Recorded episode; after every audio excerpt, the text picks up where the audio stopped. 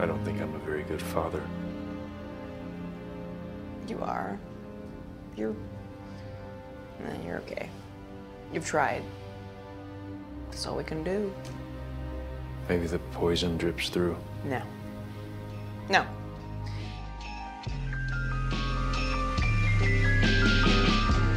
Hello, welcome to the extra credits of Succession, season four, episode eight. America decides, where America does in fact not decide. I'm Trey. And I'm Kelsi. So I don't want to be dramatic on the pod today and say I got like 2016 PTSD because I think we've analyzed this show so deeply that we're both so aware that this is a satire on our culture. Mm-hmm. But this episode did recreate the 2016 election feeling better than any movie or show I've Yeah. ever seen. Yeah, it's like we've said in every pod this season so far that Succession's a satire, but Yeah. the pointed commentary in this episode is not only focused on the delusional Roy children and their God complex, but more so their toy, which is ATN. And Yeah. The fact that it has the power to manipulate reality and the current truth of millions of viewers and drive the conversation of voters. Mm-hmm. And like, yes, on one hand, ATN is very transparent and it's just like a reactionary, contrarian news network who will probably be stuck in lawsuits for the next months, as we're told at the end of the episode. Like, Yeah. they didn't actually elect the president. But the reason that this episode hits so hard is that we understand the major consequences and power that news networks and like rhetoric holds. Yeah, yeah. So when Shiv, you know, at the end of the episode says, No, Roman, things do happen because he says nothing matters. Right. She's right, but not for the Roy family, obviously, which we'll continue to talk about. Yeah, that is what is so masterful about this episode. And Armstrong being the sole writer on this one, you can really tell like he has thought really long and hard about how he wants to write these final three episodes because he's the mm-hmm. sole writer on these final three episodes. And you can really feel him at his best here. I think episode eight is an excellent script. It's really well staged. It's perfectly performed by everyone. And I think we're getting like way more 10 out of 10 episodes than I thought we would. Yeah. Um, I really was just thinking we'd get maybe episode one, number 10, and then one of the random ones along the season to be great. But this is another great one to add on what we had to last week. And I think what's so dynamic about this episode is that Armstrong got us as close as he could to recent, very real election night problems and actual political stakes that you're talking about.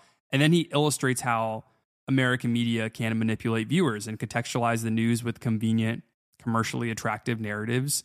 And even though we haven't seen this exact scenario of 100,000 votes burned to dust before in US history, there have been notable election catastrophes where the media couldn't actually deliver any tangible news on their 24 7 cycle, but their whole business model is to appear to have actual tangible information. But really, all they do is try and shape the national mood and get people addicted to like refreshing their feed and flipping on Fox or CNN. Mm-hmm. So even though this episode, America Decides, felt like a major episode where a consequential election was decided because of sibling beef over steak and chicken, Yeah. I think instead we're finally witnessing the symbolic death of these siblings that we keep talking about for every pod episode now for weeks, which is that we're seeing the fall of all of these siblings. Mm-hmm.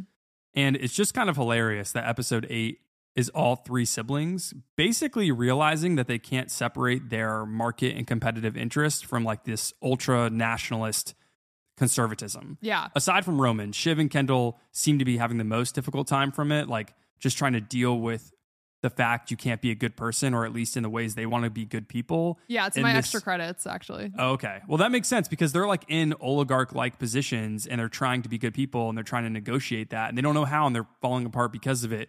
So, this kind of like political and economic lens Armstrong is riding through with Kendall and Shiv is the most fascinating to me. So, I'm excited to hear what you say about it later because I think this moral dissonance that they have represents this myth of progressive capitalism that I hear Armstrong talk about a lot and using these characters to show how these type of people are so delusional and thinking that they can leave the world in a better place while also abusing the market the way they do i think is mm-hmm. so smart. And i think it's one of the, actually the smartest scripts i've seen in all of succession. There's just like a, a ton of ethical dilemmas and moral con- contradictions that armstrong and his team pepper in throughout this show but this episode specifically is really like a political economic philosophy of someone who really knows what they're talking about in Armstrong. And I think it really comes through in a nicely accessible way. And I think he's just one of the smartest writers we have on the subjects in prestige film or television right now. Yeah, and we've said this earlier in the series for our podcast on season four, but also we went more specifically into Armstrong's background in our season one deep dive. And he worked in politics. So Yeah. it makes a lot of sense that this writing is so strong. And after the episode, he talked about how the tension at the heart of this episode is people's different political and moral instincts paired with their corporate interests and how those opposite views collide in a very uncomfortable way. And this episode is one of the best collisions, I guess, that we've seen Yeah. of those different facets of the Roy children's lives that they've been able to keep separate until now in different situations, like turning on the killer in business to impress dad, mm-hmm. or appearing to have progressive values to the Pierces or to their boss in Yeah. Shiv's case or his family in Kendall's case. But now that they're in charge of Waystar, they're kind of confronted with who they really are and that they'll always lean towards power, like the Right. values that they grew up in, being raised by Logan. But like we've been saying all season, raised by capitalism, Exactly. really, right? And Yeah. in episode eight, Armstrong demonstrates the consequences of the siblings knowing better, at least in Shiv and Kendall's case, but Mm-hmm. continuing this competitive cycle, and then the reach that this toxic family has, especially owning a news organization. Yeah, wow. Um, you know, even in the most serious Succession episodes, they can be darkly funny. That's kind of the whole point of the show. But this episode felt different because it it doesn't have that dark comedy mockumentary style making fun of the wealthy and all of the power yeah, it's so dynamics in those elevated situations we've never been in. Like, right in a fantasy wealthy land where we're cheering on these characters from afar to backstab one another and, and use chess moves you know to a lesser extent of how we talk about it. Mm-hmm. Whereas in episode 8 it the real consequences are very clear and transparent and the roy family aren't just kind of like backstabbing one another. They're actually trying to kill the culture by giving Mencken a platform. Yeah, or culture is like the casualty of Yes. them backstabbing, and it's very clear in this episode. Yeah, the heaviness of this episode reminded me of Shiv speaking with the survivor from the cruise line. Oh yeah, and she was tampering with the witness and pressuring her not to take the stand against Waystar. And I guess both this episode from season four and the cruise line episode from season two are kind of made in that similar mold where you see the immediate impact on people's lives when the Roy siblings are competing for power in very petty ways. yeah. It's not like we're on the top of a mountain negotiating for Gojo with Matsson. Um, and there have been other times where they are dealing with like the cruise line situation, and obviously there are impacts on people's lives. But this one does feel similar, I think, to what you're talking about, like Shiv's conversation in the park, or times we see Logan face to face with people that the corporation Waystar is actually impacting. Impacting, yeah. So I, I think that's a great take. And in this episode, we see the Roy's, you know, pettiness Mm. actually giving someone the most one of the most powerful platforms. So Yeah. let's get into it. All right, let's make a good hour or two of podcasting. Alas, America succession. decides. Here we go. The 5 p.m. All good? Yeah, I'm good. Greg, considering it, I gotta deliver the best election numbers ever because my bosses want to rip my heart out as a peace offering to all comers. So, no, Greg, you know, I'm a little bit tense. Just a little bit, a little bit tense. Well, yeah, I'm feeling pretty good. The tension at the heart of the episode is people's different political instincts, their professional interests, their corporate interests colliding in this very um, direct way. And, and we had some great political advisors who who helped us find the way to the particular situation of the of the of the fire that happens in the episode. Okay, so if it okay. happened So the protein. America decides. The mm-hmm. episode is kind of playing on this idea of a true democracy, right? Yeah. Free of corporate hands and money weighing on political decisions or like the narrative that the Roys are controlling with ATN or a Fox News corporation. yeah.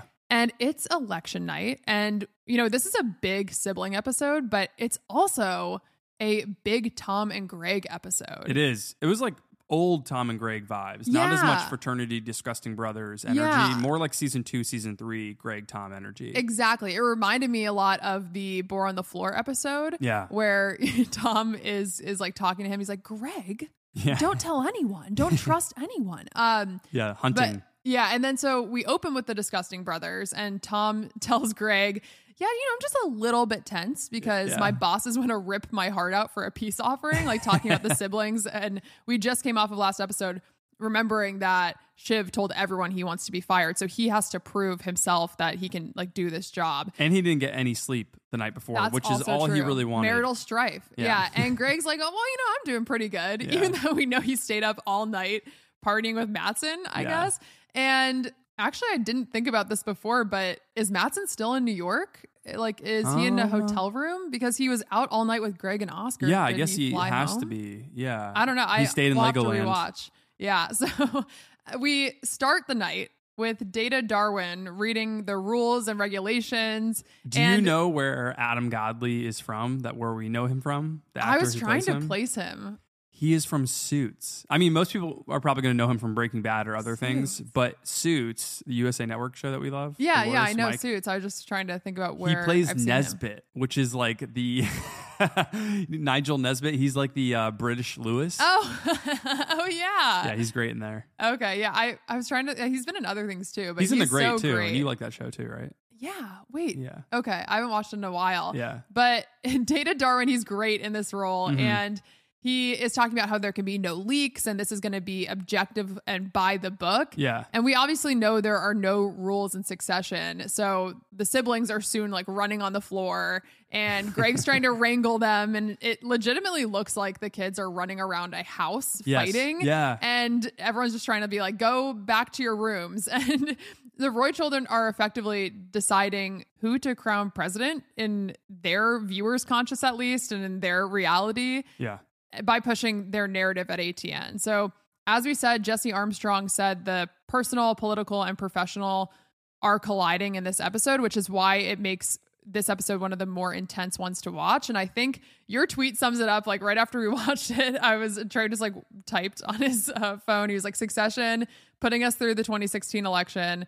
Again, is like the most foul thing they've ever done. Ever. Yeah. Yeah. Because seeing the siblings like play with fire for their own personal gain and then having it have this impact that is we're, we're like living through right now is really I mean it's a satire obviously like so it's Right. smart that it's current but it was I think people had a really huge reaction to this episode in particular and Roman even says to Shiv like my team is playing your team it's Mhm. only spicy because if my team wins like they're going to shoot your team Right. reminding us that this is just a game for them. It's like the tailgate party. Whoever's going to win the popcorn or kettle corn at the end of the day. For wealthy people, politics is sports. Yeah, but like having, you know, context of American politics, we know the stakes of their coverage will impact people while the siblings will always be fine, as Tom tells Shiv on the balcony at the end of last episode. So this episode, though, really runs on the conflict of shaping the narrative to call Wisconsin Mhm. and then the election for Mencken. And so we'll get into deeper motivations later, I think, with chess moves, Sure. especially. But basically, Roman is pushing for Mencken for personal and business reasons, right? Like Mencken is this scary right wing politician, but he'll also kill the Gojo deal. And Shiv is pushing for Jimenez, who won't kill the Gojo deal because she's on Team Matsson. So that works in her favor. But we can also talk about how far her personal reasons go realistically. Right. I think that's an interesting conversation to have later. I think for Roman too. So both of them might be leading more toward making their decisions for personal reasons. Hmm. Yeah. Okay. And then Kendall appears to be having a moral dilemma. Uh, He's good at appearing to have a moral dilemma. he really likes the narrative of the good guy, you know? Yeah. And he doesn't want Mencken, and he also, though, wants to keep the company. So Right. Kendall's morals are pretty flimsy, easily compromised, you know? Well, And people can't cut deals. you Yeah. know? If they could, everything would be better. It would be Yeah. fine. Yeah, Kendall for- wouldn't have to do this to the country. for Cret really getting a lot of screen time, um, or I guess or lack of screen Yeah, time. Just his name being episode, said. yeah. Uh, but we see that Kendall will cut a deal to prove himself, to acquire power, and rewrite his own narrative.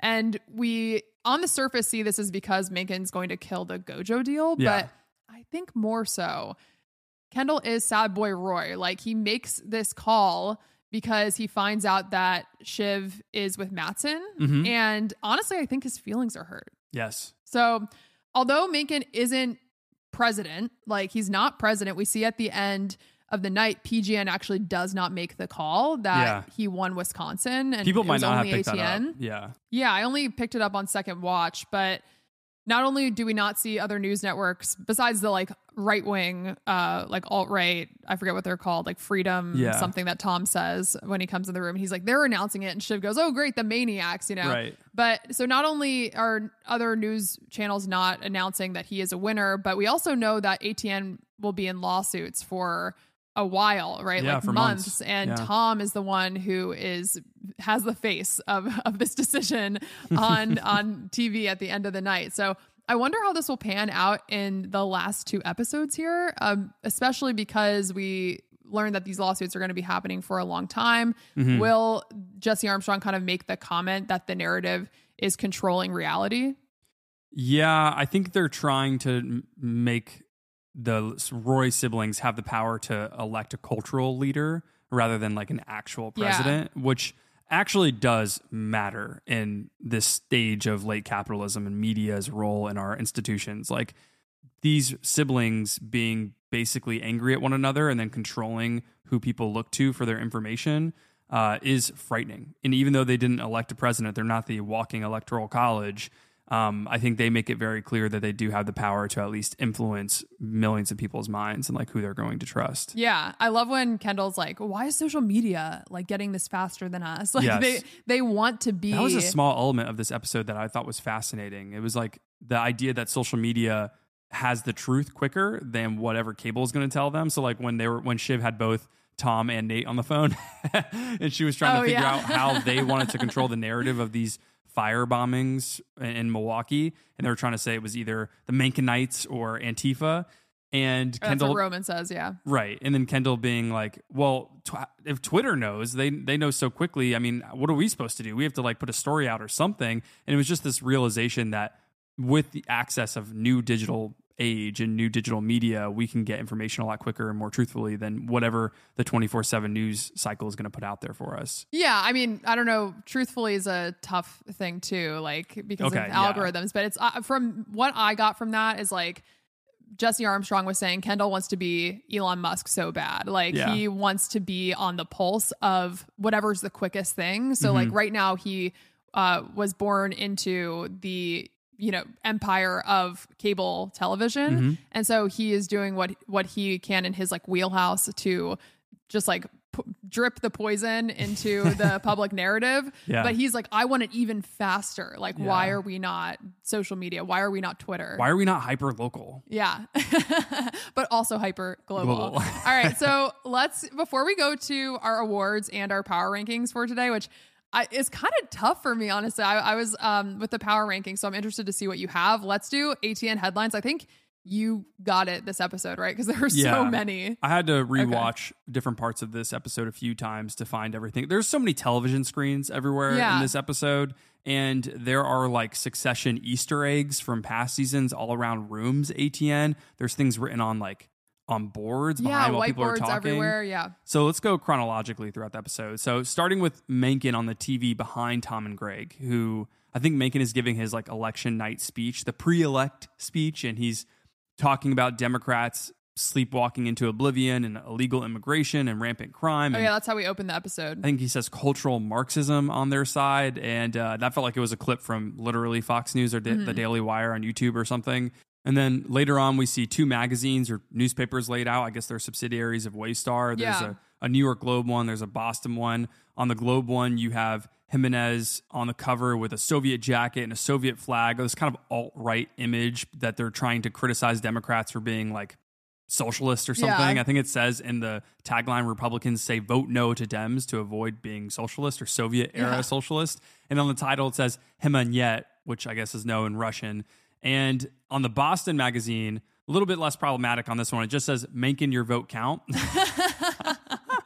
Which I'm not gonna lie, that is kind of fire. I'm Like, sure they have fun in the that- writer's room. yeah. Um, and then there's another blurb on that Boston newspaper that says Boston woman found guilty for killing her husband on African safari. Interesting. Yeah. So they're just like a lot of ATN headlines throughout this episode that are really interesting to pick apart because they are playing with like alt right language.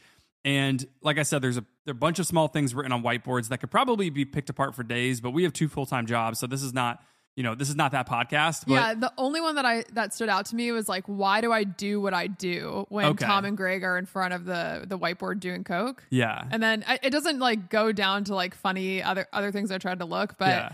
it was like a strategy. But it was just funny. Like, why do I do what I do?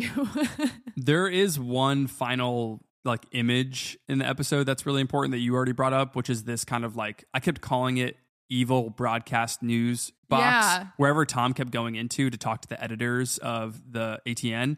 And when Tom is looking at the two TV screens in the room at the end of the episode, one has ATN on, the other has PGN on, which is Pierce.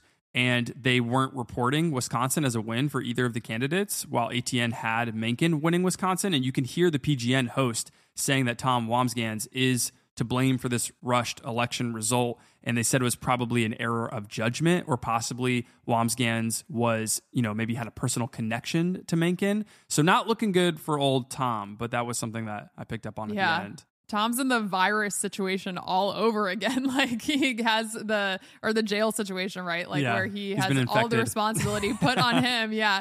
And What does he say to Greg again? Like, can I infect you? I forget what he says. Yeah, oh, oh, yeah, when he's telling you about the cruises, Yeah. he's like, "There's a virus, and anyone I tell about it, I will effecti- effectively kill." Yeah. and he's like, uh, he "I like to touches the window you." on the door before Yeah. he tells Greg, just thinking about how he's gonna tell Greg. yeah, he's playing with the window, and then Greg's like.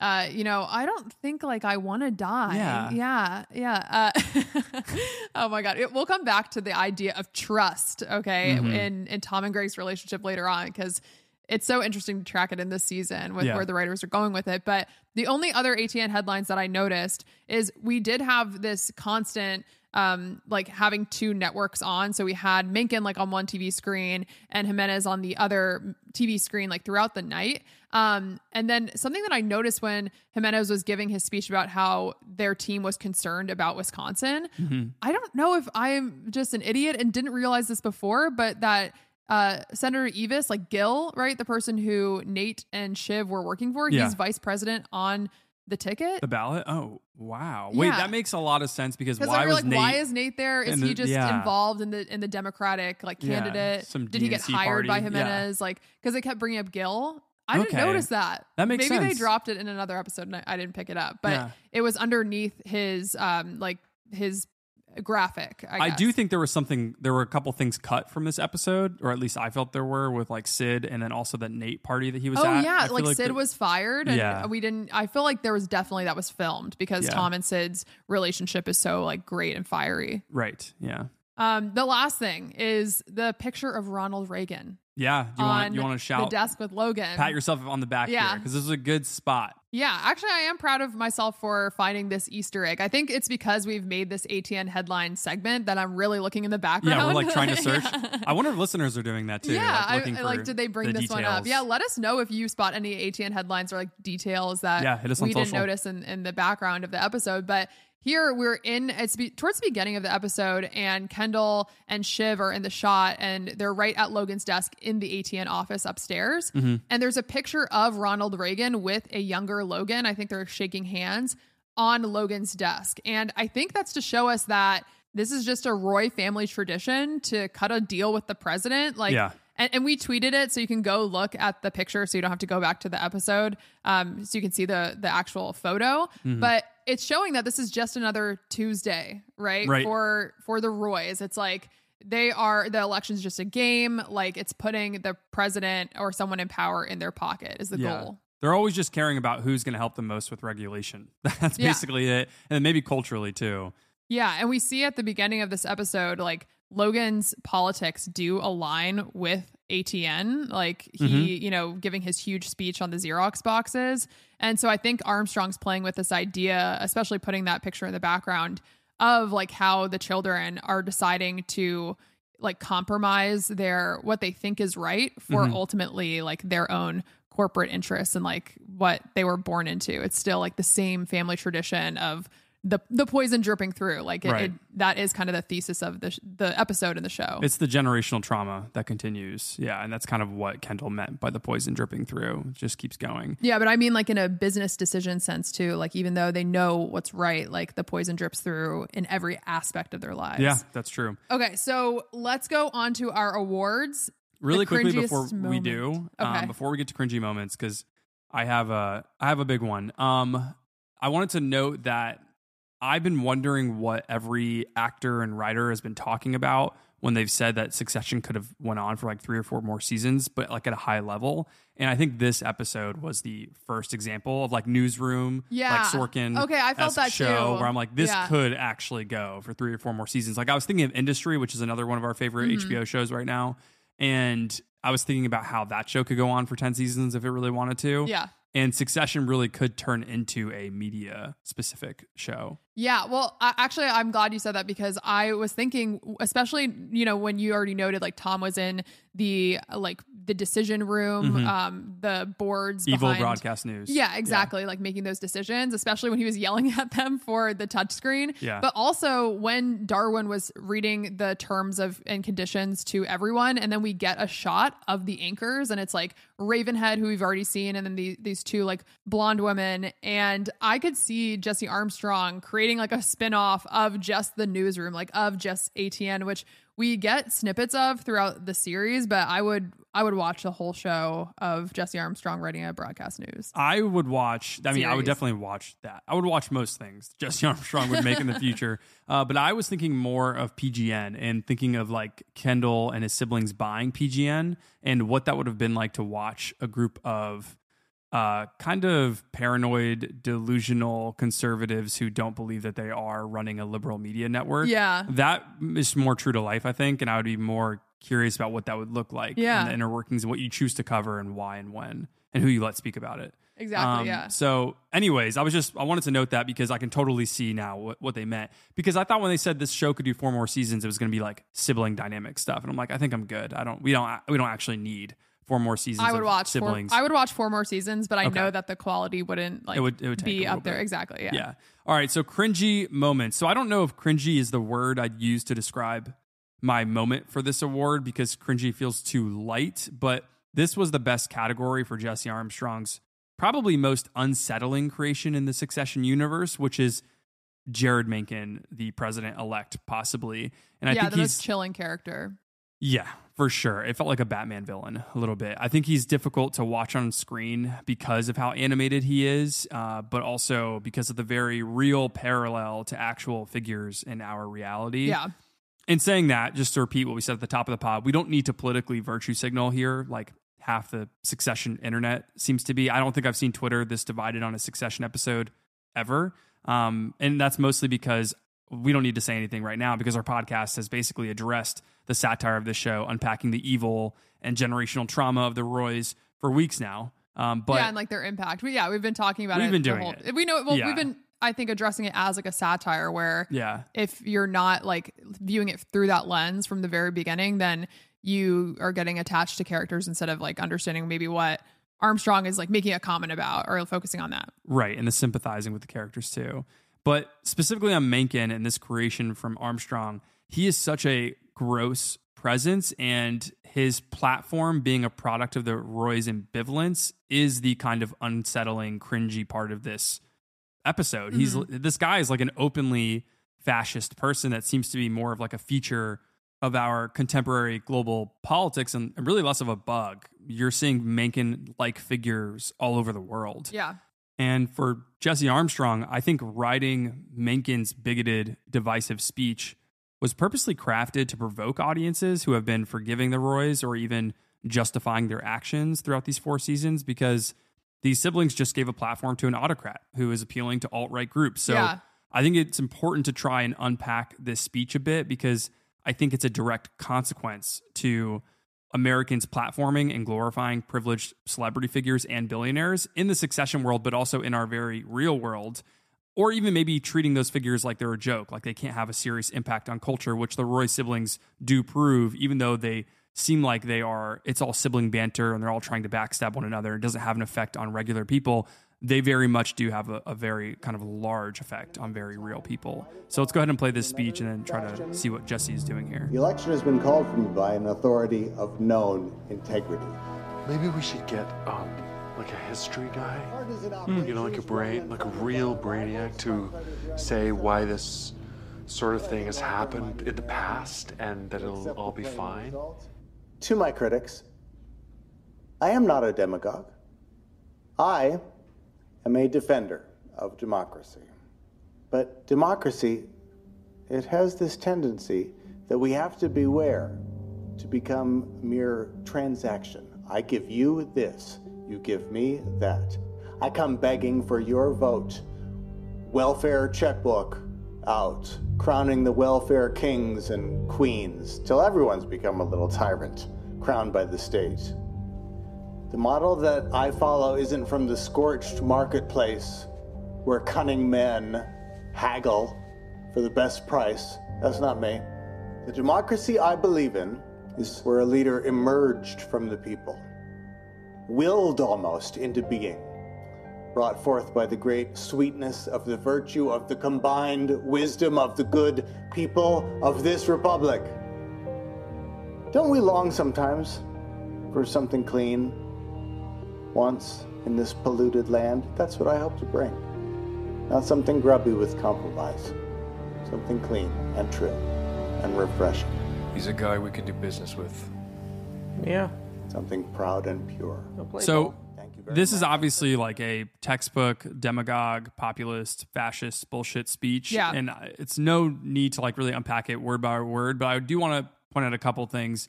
First, I think it's clear Mencken just like completely used the siblings. And at one point he says, the election has been called for me by a figure with known integrity. And Yeah. we cut to Tom talking to Greg yeah. about getting like a historian on to Yeah, we need a big brain. yeah, tell people that this has happened before in history. And Tom is basically trying to pre save himself from future bad press. So he's just constantly Mm-hmm. Even though his face is on the things. news like the next second. yeah. Yeah. so that didn't exactly work out for him. Um, so Mencken goes on to talk about why, in his views, democracy doesn't work and why he doesn't believe in welfare, using titles like welfare king and queen stereotypes that Reagan used, which goes back to that Reagan photo at the beginning of the episode. So there's a kind of through line there. And then Mencken basically does a whole speech full of bigoted, subtle language, alt right, conservative verbal cues, trying to appeal to like a white supremacist based that I'm not even sure that Kendall and his siblings even know those figures. Now we think Roman might, but it's just fascinating because when Mencken is finishing up his speech, we cut to Kendall, and Mencken goes, The democracy I believe in is where a leader emerged from the people, willed almost into being, and willed basically by Kendall in this moment. So it's great writing from Armstrong just to remind listeners that the only reason this speech was possible and the only reason, if there's any kind of like consequence from this speech uh, through the country and culturally, is because of sad boys like Kendall Yeah. controlling the media in this way. And Kendall looks like he is almost excited or pleased that he got this affirmation from this fascist figure. And I think that is the ultimate point that that Armstrong really wants to get home that it is because of just morally bankrupt families controlling things like media that are able to get cultural figures like Mencken out there. Yeah, when I heard the word willed, I immediately thought of like a religious context, Yes, right? Which yeah. is, I think, showing us that Kendall has this God complex that Mm-hmm. he was able to put someone in a powerful position like his dad was able to do. Yeah. And then also, though, you're right, like sad boy Roy Kendall continuing the the family tradition except for Kendall specifically he didn't get affirmation from his dad and he Mm-hmm. is being affirmed like in that moment and so I think that is why we see Feels him validated in his yes choice. exactly And I think what's probably most sad, cringy, tragic, all of the awards, honestly, even chess move counts here. Not funny though. About the end of the speech is that Mencken says his thing about cleaning up polluted lands. Yeah. And then it cuts to Kendall, the number one boy. And in this moment, when we're looking at Kendall, like my thought is like 5% of me is like, this is the guy that 30 minutes ago was trying to stick up for his sister in like a pseudo masculine way, where he's like, hey, you better watch it, Tom. And I did love that. We're going to get into it later. Yeah. and I'm like, is there a part of me that believes that he's going to look at Mencken and go, hey, you better watch it? But no, Yeah. instead he says, he's a guy we can do business with, yeah which tough. Uh, yeah, as well. I mean, especially because we have the context from his conversation with Rava, Yeah. and also this episode that Sophie is daughter. feeling, yeah, scared, got pushed in in the streets, and so like we, there was a, a part of me too that I was like, Kendall, are you going to? Do something about this? Yeah, do something that you know is right. And Yeah. I think that is exactly what you're talking about. Like, this idea of even our number one boy Kendall, who I think Armstrong, just hearing him talk in interviews, has like the most sympathy for. For sure. He is like stamping, like, hey, everyone, just in case you didn't notice, like all these people, while they are complicated, complex people, like they hold so much power that when they have a, a moment of weakness, or maybe it's more accurate to say like sociopathic tendencies Yeah. of, you know, uh, such a hardened idea of wanting more wealth and power that their decisions are ultimately impacting people and even his daughter, who he knows is in danger. Yeah. And just a note, we usually don't break down monologues in this podcast. We usually explore a lot of character motivations and intentions of the creatives. But I felt like this speech had to be unpacked a bit because what Armstrong is doing here by using Mencken's language of polluted land of America and trying to clean it up, it was some real New York City Travis Bickle taxi driver type shit, like Proud Boy stuff and make America great again elements of that speech too. And I just feel like it's really important to understand that Armstrong's intention was to show how Kendall put Mencken in power. Yeah, it's not just pointing at this scary figure. It's saying like the Roy children gave him power. Like this is how that happens. Yeah. And so my cringiest moment actually connects to this idea of Kendall, which is just watching Kendall freeze throughout this episode. Oh, yeah. Like there are multiple times where we see Roman and Shiv making moves, calling people, and then we cut to Ken and he's like in quicksand or something. And I Mhm. think the cringe comes from that tension of like wanting Kendall not to follow in his dad's footsteps. Like we come off of the last episode where Nate te- tells him very directly, "You're not your dad." And that's a good thing. Right. Right. And so we see him going back and forth between that. Like he doesn't want to make moves like his dad would, um, but at the same time, he wants power. So, like, Yeah. there's the scene with Roman where he says, like, hey, are you going to call Jimenez? Like, I already have Mencken on the phone because I'm meeting face to face. And Kendall's like, no, like it seems sweaty to to like call him. And Roman's like, I mean, it seems like today's the day. Like today's the moment for maximum leverage, Leverage, for yeah. our company.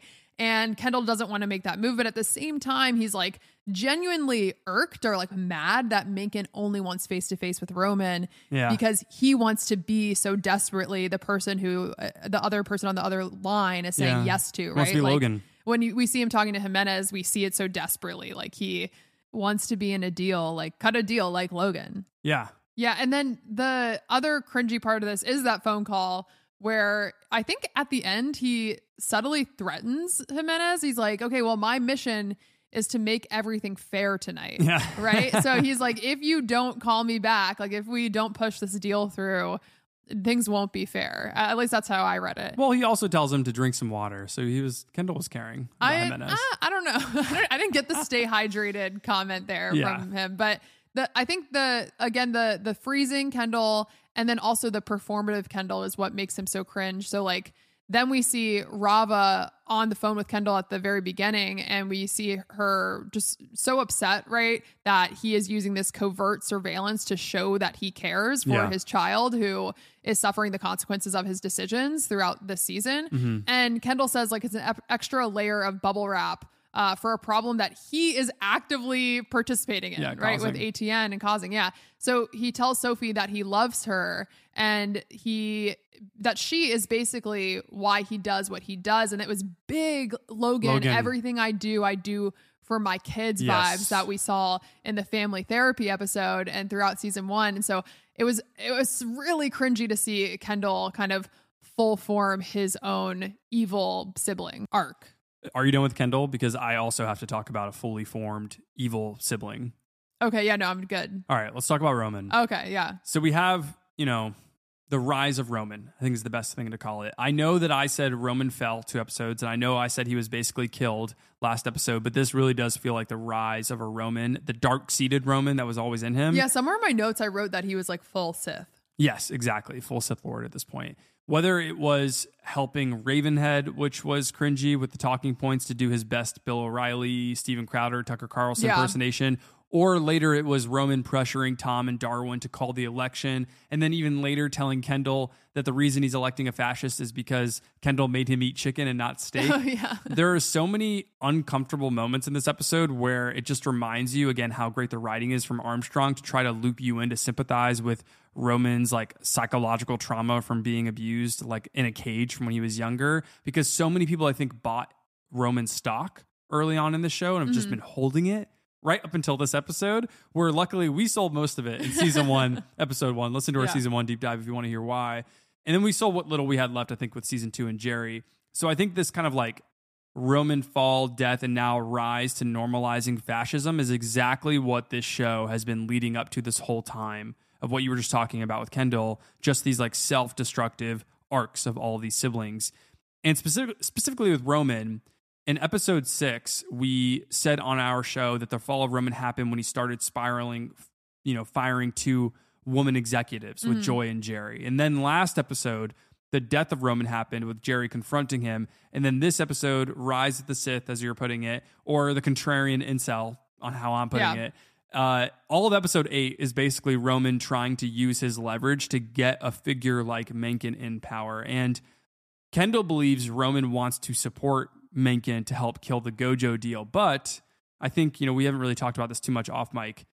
Could be wrong about this, but I think Roman wants Mencken in power because of what Mencken normalizes in the culture at large. Okay. Like structurally, I think there is a reason why Armstrong and the writers team had Jerry confront Roman last episode, which was kind of his death scene. And then immediately in this episode, kind of make him try to find a figure who is worse than him potentially be the president. Like Mm-hmm. yeah, that, makes sense. Yeah. that doesn't seem by accident um, because he's kind of like morally dead at this point. He's looking for a way to justify his actions. And joining someone like Mencken will, I think, put power back in the hands of destructive, insecure men. And those men will try to, I think, as Roman literally puts it in this episode, wind things back 20 years. And I think that idea of winding things back 20 years when figures like Roman might have more power and get a, can get away with terrible things that is very attractive to him because he knows he's guilty. And I think right now in episode 8 he's the most emotionally incapable that we've seen him all four seasons. He doesn't know what to do with this feeling of guilt. So siding with Mencken is kind of like Roman deciding to fire Joy, the movie executive, where mm-hmm. he's just like abusing his power to make his life easier. And I think that happens again here with Roman abusing his power at ATN. He's putting fake news out into the world to get the public on Mencken's side. And that's all Roman seems to want now.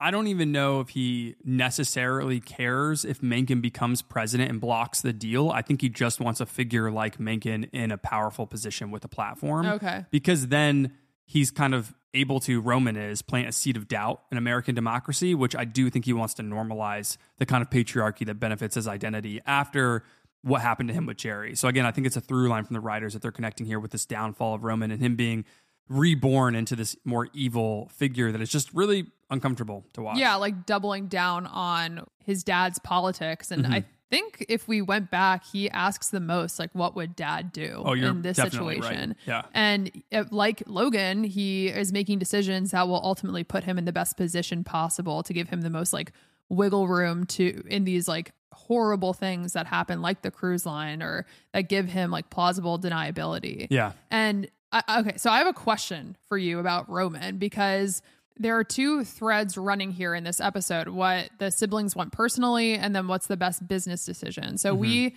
I think, know that Roman wants Mencken personally, like you're saying, for all those reasons. Uh, but there's also the Gojo deal at the the business decision crux of of calling for Mencken. Yeah. So if this night went differently and Kendall was able to get a confirmation from Jimenez and Nate to tell the siblings that they would kill the Gojo deal if they were to be elected, do you think Roman would jump ship to support Jimenez instead of Mencken? Because it seems like Kendall is on uh, Team Jimenez because he feels like that is what's morally right. Shiv, we know personally, um, feels that way. Um, and then we can obviously talk to you about like Yeah, to we'll what point. yeah. But uh, but also like that is within her interest because of Matsson, Right. Because she doesn't want the Gojo deal to be killed. and that's for a variety of reasons too. yeah, Matsson, but Roman yeah. has this interesting like part in this episode where at the very end where Kendall's kind of making the final call, should we say we already said Wisconsin was won, but should we say that like let's call the election, Mencken won Right. on ATN.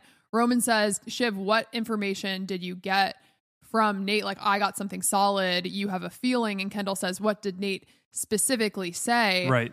in that moment, like I was thinking, okay, well, if they did get the word from Jimenez that the Gojo deal would be killed, would Roman be fine with going with Kendall? What, what Kendall wants to do, which is Huh. elect or call Jimenez. That's a good question. I think Roman would probably twist it and tell Kendall and Shiv that he doesn't think Jimenez and Gil would actually kill the deal. He would Okay. probably say something like Gil tried to, you know, get dad in the courts over the I guess years. that's true, yeah. He would try to twist it in a way where it would favor- favorably go back to his side and trusting in Mencken because I do think Roman wants to be a Menckenite really badly. And I would argue that he wants to be a part of Mencken's fascist crew more than he actually wants to kill the Gojo deal, though both can be true at the same time. And I do think they are. I do think he wants to be co CEO with Kendall and then kill the deal. But I also think he wants to be a part of Mencken and then be justified for his actions. right And get because figures like him in power. leans in his favor for all the reasons that you were talking about before. Yeah. I, I also think that he would ultimately lean towards Mencken anyways, and also I didn't think about like the whole history with Gil, but actually that's like good evidence. And Um, I, I think Kendall believes that too because of the way he talks to Shiv when Shiv is watching P, PGN and Kendall comes in and does the whole like I'm a bad father, which we'll get to in a Mm-hmm. Yeah. second. But I think he even says at one point like Roman's kind of making me uncomfortable with this whole like Mencken addiction that he has. He doesn't Yeah. say that out explicitly, but it does feel like he he can kind of pick it up that Roman seems a little bit too close to Mencken. Yeah, yeah. And I think like it's interesting because this is where we see Roman making the most independent moves that that we have seen. Like before when he was on the top of the mountain with Matsson and he Yeah. like spun out and started yelling about about Matsson killing his father. That seemed more like emotionally driven. This is where we see Roman like kind of being super evil, making moves like manipulating Darwin to call Wisconsin for Mencken and saying, like, we'll put you on camera, like really playing to this idea of giving someone a platform when he fully doesn't intend to. And mm-hmm. like he has this manipulative streak in this episode. And the reason I think that he will ultimately lean towards Mencken no matter what is aside from like the idea of Mencken absolving Roman Right. Is that Roman also has a lot of personal pride invested Exactly. in Mencken Yeah. winning because Roman picked Mencken for his dad to approve. Yeah, yeah. Right? Like in that episode where they were picking the next president. Mm-hmm. And we're told continuously by the other siblings, like even in this episode where Roman never got to eat steak and they always ate chicken, that Logan used Roman as like the weak one to make a point to the other siblings Yes, so that yeah. Mm-hmm. there was a set hierarchy, right? Like, and so this is maybe one of the only times that Roman was listened to or validated from Logan. So it really is like a personal uh, investment that Mencken wins, so that way he feels value, like or affirmation from his dad, which is what they've been searching for this whole time. And like, I mean, there are other times, to be fair, that Logan does side with Roman, but it feels more like no, you're right though. I didn't even think about the mission, the last mission that he that he could do for his father, Yeah. which would be this thing that he was fully recognized for, which was finding this alt right conservative candidate for Logan to back, and now he's going to fully back him. Yeah. it was like the first time he, you know, Logan said that Mencken was going to be good for TV, and Roman was like, "That's what I said." You Yeah. know, like it's just so like a fragile, like Roman behavior. Yeah. And there are times though that Logan has sided with Roman, like to kill Vaulter, but that was more to get back at Kendall. Like this seems like the only time where Roman felt like he he was um listened to and maybe had a good point. yeah, where he I mean, obviously, it's like too. not a good point. Yeah. so, like, I'm just saying, like, No, I think we're good. We don't need to concede that it's just so everyone knows we don't think Mencken Yeah. is a good person. um, okay, should we get to the tragic moments? yes. Okay, um, actually, really Oh, quickly. Yeah, I was gonna. I have, do you have one more cringe? Well, is your cringe moment start with Shiv and end with Greg? yeah. I said, but I wanted to. I wanted to save it for obviously the chess moves, but Okay, yeah. Shi- just seeing Shiv get like crushed under pressure, it was like the Pierce dinner all over again. Right, yeah. Um, so I don't want to talk about the Nate phone call looking through the office window, no. but I, Uh, oh my god. Uh, they're busy. That's why you shouldn't call them. Yeah. yeah. I, I mean, I meant the Shiv and Greg of it all. Oh, Yeah. that was also yeah cringe. I yeah. thought you were going to make a full connection to Greg, and I was like, this is going to be good. You're going to have all these cringe moments of Shiv along the way. Uh, I really didn't.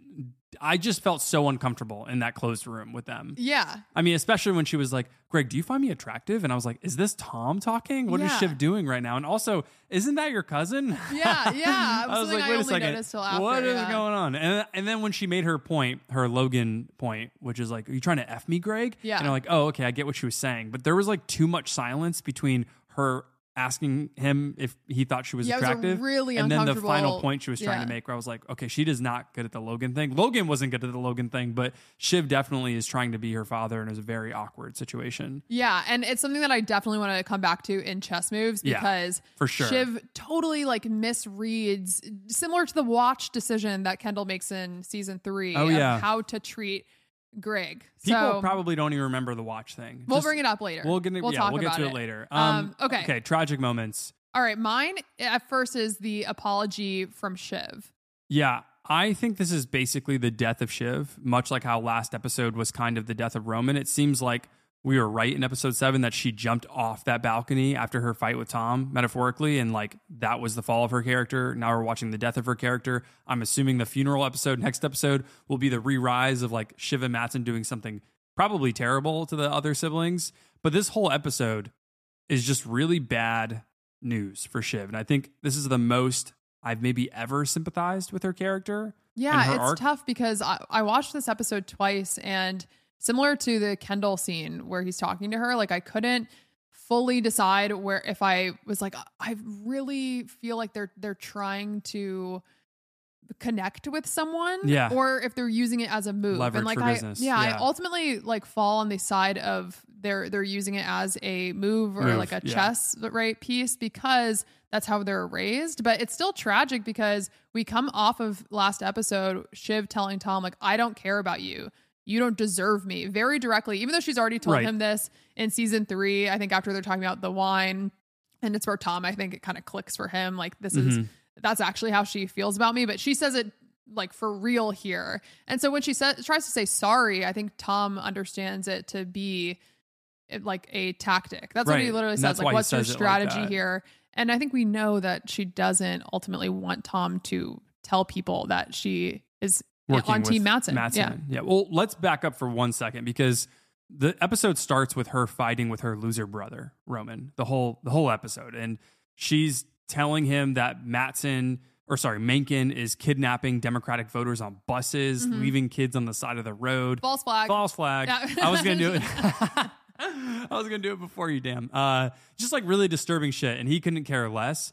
And she's trying to convince Kendall that democracy matters, and I think you know Democrats at least want to make the American experiment work. Is kind of Shiv's energy right now, Mhm. and obviously she is a walking contradiction of her professed values, but still like. She is drawing a line in the sand, and it is important moments like this where we are supposed to judge these characters on their actions. And it is sort of nice to see her being like, Kendall, Roman, you guys are actually being evil right now, especially when you see Kendall being like sad boy, stoic man, also having to deal with Roman the fascist. So she's dealing with this very frustrating sibling dynamic between the CE bros yeah and they've cut her out completely. And that's, we're going to come back to that in chess moves, but her, them cutting her out after Logan dies in episode four when Kendall's name is underlined Mhm. as CEO and he doesn't think Pinky can dance. And so they don't include her in the co CEOs. That is when she's all of a sudden in on this Mencken deal. Yeah. So she is kind of like frustrated with her siblings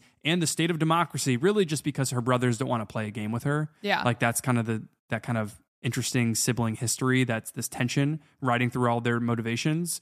But then you have this kind of like these two major metaphorical stabs. I think she gets in this takes in this episode, which kill her. The first comes from what you were talking about a second ago with Tom, who is absolutely losing his mind. He is stressing out.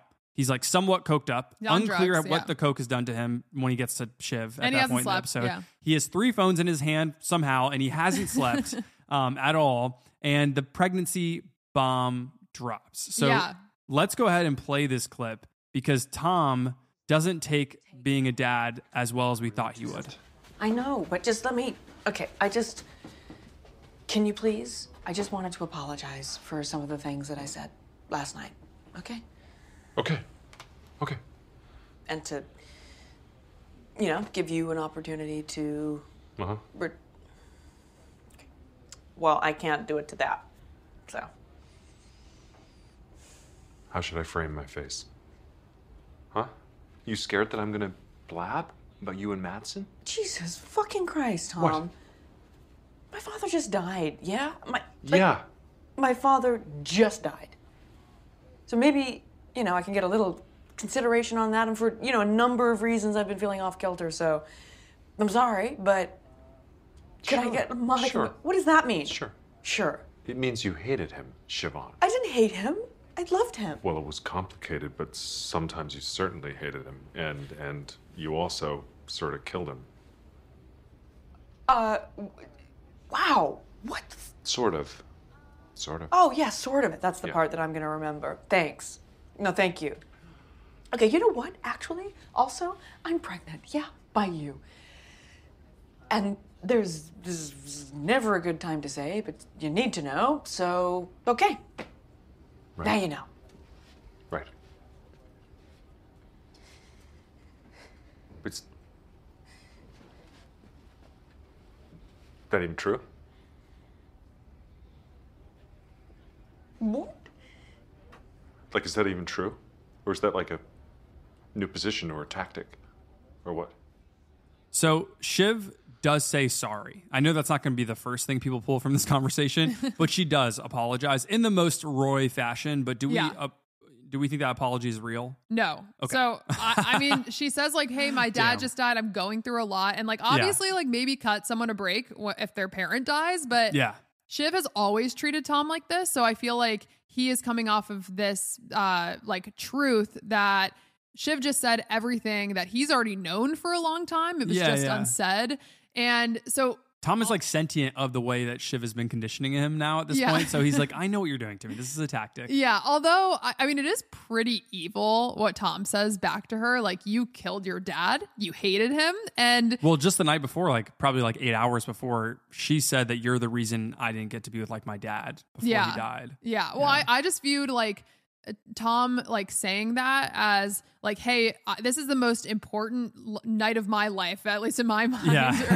right? Um, three phones in hand, and you're choosing this time to like to say sorry to me, but you're not actually sorry. Like you're like I'm I keep being dragged through this bullshit. I have to prove myself tonight. So Yeah. that way I won't get fired because of the rumor you just spread last night because That's my true. bosses want to rip my heart out. So like I, I view that so like a reaction, even though Tom is so wild, like in his own right, Yeah. to say that you you killed your father. Yeah. Um, but I think that like Shiv panics in this moment because Yeah. uh, after he says that to her, she's like, okay, well, I'm going to tell you that we're pregnant. This is like the thing that, you know, you have been wanting out of our relationship. Right. And I'm using this as a jab um, and, and like a, a moment of leverage to say, like, I still need you to not tell anyone that I'm on Team Matsson. Like everything is transactional for these Roy children. So Mhm. I think the interesting question that I've seen people ask from this point though is does Tom actually believe her? Because he says, is that true? Is that even a tactic? And I, I thought like at first maybe he really didn't know, but then the camera holds on him and the Tom Shiv theme song plays that we hear when they're getting a divorce at the Oh, beginning yeah. and he looks down for a second, takes a moment, and I I think in that moment he's like, "Oh, it is true." Okay. So But then the way he treats her the rest of the episode doesn't totally make sense, doesn't right? fit completely. Yeah. uh, Okay. So even though we've predicted a good amount of this season, this has been the hardest part of the show for me, except for like how the show's going to end. Like what the pregnancy is going to mean for the show. Because it just came out recently that the director of episode seven didn't even know that Shiv was pregnant, Mm. that they wrote it into the script at a different point. Oh, And they so- went back to shoot it. Yeah, and they went back to shoot some scenes with Shiv. So I'm trying to make a connection. I'm assuming the pregnancy wasn't just written to the script because Sarah Snook was actually pregnant in real life because you can't really tell. I mean, she looks you, you Yeah. can't tell at all. Yeah. Um, but so I guess the pregnancy has to do thematically. It has to make sense thematically. So because we find out about her pregnancy after Logan dies, this kind of like cycle of rebirth thing that they're trying to do. my my prediction was that she might be her become her worst nightmare, which is like a lonelier version of her mother, and that is really like her re-rise as a character after her death. Is that she is going to like be a lonely person, like her mother and father, and she'll she'll always struggle to connect and Mm-hmm. be completely like reducing love to a commodity and I think my prediction last episode was that she wouldn't tell anyone about her pregnancy and that she would have a miscarriage or an abortion probably. And that still could happen. But I think what I found really interesting about this Tom scene is that I kind of still think that no one knows about Shiv's pregnancy because I think Tom genuinely believes that was a play. So I'm going to go the other way from Okay. you. And therefore i think that the theme might still be fitting that she'll go into the funeral next episode potentially like not being pregnant and Hmm. having an abortion or a miscarriage like i'm gonna wait for my predictions to really get into that and what that might look like I mean, that would have to be a, a quick appointment. Like it's the funeral's the next morning. well i think there's a opportunity to show the kind of spectrum of opportunities that certain Oh, with, like, people of privileged Okay. access to healthcare might have or it'll just be a source of tension for her and tom as they end out these last two episodes Yeah, I, I still don't know. And it, it's really interesting, actually, just before we move out of this conversation. These are plot points that I would normally uh, really dislike from a writing perspective, like Yeah. a woman using pregnancy for leverage, like right, like these words that Oh, we're yeah. using, or um, the idea of like Shiv being, you know, she's called like hysterical and unhinged, but because it's a a satire on power, it's similar to when last episode I was like, oh, the Tom and Shiv balcony scene makes me think of Kendall and his relationship. Hmm, I think yeah. Jesse Armstrong specifically is writing Shiv to have these like traditionally masculine or just like within the cutthroat capitalism way that she was raised Right. um decision making because he's making a comment that the poison drips through for like all of the the siblings kids. no matter what because they're kind of above constructs in a lot of ways even though we know that Shiv is not right she um is it out cut out of the sibling plan because she Well, is a, a woman That's and the final wound. This, that's the final wound to her, the death of her character. I think the final image of the newsroom with her, Kendall, Roman, and then her husband, like Tom, all kind of looking at her like she's the problem and her not really getting a word in into like how to how to be included in the company. It was just so interesting to show how like Shiv can be terrible but also face sexism. And Yeah. like that was that's what that image was trying to tell the I think the audience. That's why they it's so difficult to show that spectrum of oppression in that way like in a show like this when you don't really have much sympathy yeah for and all these the very wealthy are figures. actually terrible people yeah but that was really impressive. They do it again with Jess, which we'll get to later on in this episode. But I thought that was really well, well. I think I mean we've had like different moments where we see like Logan says, "I didn't make the world." Like, yeah, like people Yeah. are going to take you less Yes, seriously to yeah. Shiv when she's taking over as CEO, and then we see Roman obviously like in this episode too, like calling her hysterical, like saying no one cares and Mm-hmm. using like things he understands are like sexist tactics, but the biggest point is that they work, right? Right. Like everyone is ignoring Shiv in the room, obviously because she betrayed them. But there's Well- also this point that she, she was like, "You were going to throw us under the bus, Ken. Like Yeah. you just told me that." So it, it is really interesting what what Jesse Armstrong is doing with Shiv's character. And I guess just to be clear, because we are we are sounding pro Shiv and sympathizing with her, she's not playing Matsson's side for utilitarian reasons. It isn't because of democracy, no matter how much she says that. She's playing both sides because of her history with her siblings, just to reiterate that. Like well, yeah, they closed her out. Yeah, I mean, exactly. also, but I, I don't. she think, wanted to be a CEO bro, yeah. but she wasn't allowed. yeah, yeah. But I do think that like we're not. I don't know. I don't think we're sympathizing slash like uh, Forgiving, Shiv yeah. apologists. We're just. No. I think it's interesting to look at the ways that Armstrong is is showing the siblings being treated like in this marketplace Yeah. because everyone's a market or Yeah. whatever whatever Well, Logan says. On the HBO podcast, Armstrong talked about Shiv's psychology a bit and relative to other, to other characters, and he seemed really interested in unpacking that this season. And he talked about how like he she like she grew up with abusive men around her, and I think he wrote her to be like very self aware of her emotional predicament of being an adult who struggles with or is incapable of connection. So I think Armstrong kind of fully ending her arc in this episode. To me, at least, I feel like this is kind of like the end of what we know of Shiv in this episode when she kind of loses her husband, loses her relationship to her brothers, and doesn't have anybody to talk about her potentially becoming a mother. on our Mother's Day, like we're Oh, yeah, watching this episode Mother's Day, on yeah, our literal. Mother's Day, is a fascinating choice because I think we just got confirmation that she doesn't want to be the mother of Tom's children. Like that's kind of how I looked at that final Hmm, okay. moment between her and Tom. But again, we can get more into that yeah. in predictions. Well, okay, the last thing I want to say is the reason I laughed when Kendall, uh, like, so there was that situation where Tom says, "Shiv, you sound unhinged," which is obviously like this sexist tax- tactic to like. Yeah. Just tell Shiv to be quiet, and Ken goes, "You watch it, Tom." Yeah, like, It's it's I equivalent to him being like, "That's homophobic, man." To Well, exactly. Yeah. He is just being performative, Yes. right? Like, Yeah. And and the reason I, I like Even though it was sick. because I will say when that. he I was stuck like, up for yeah. Shiv, yeah.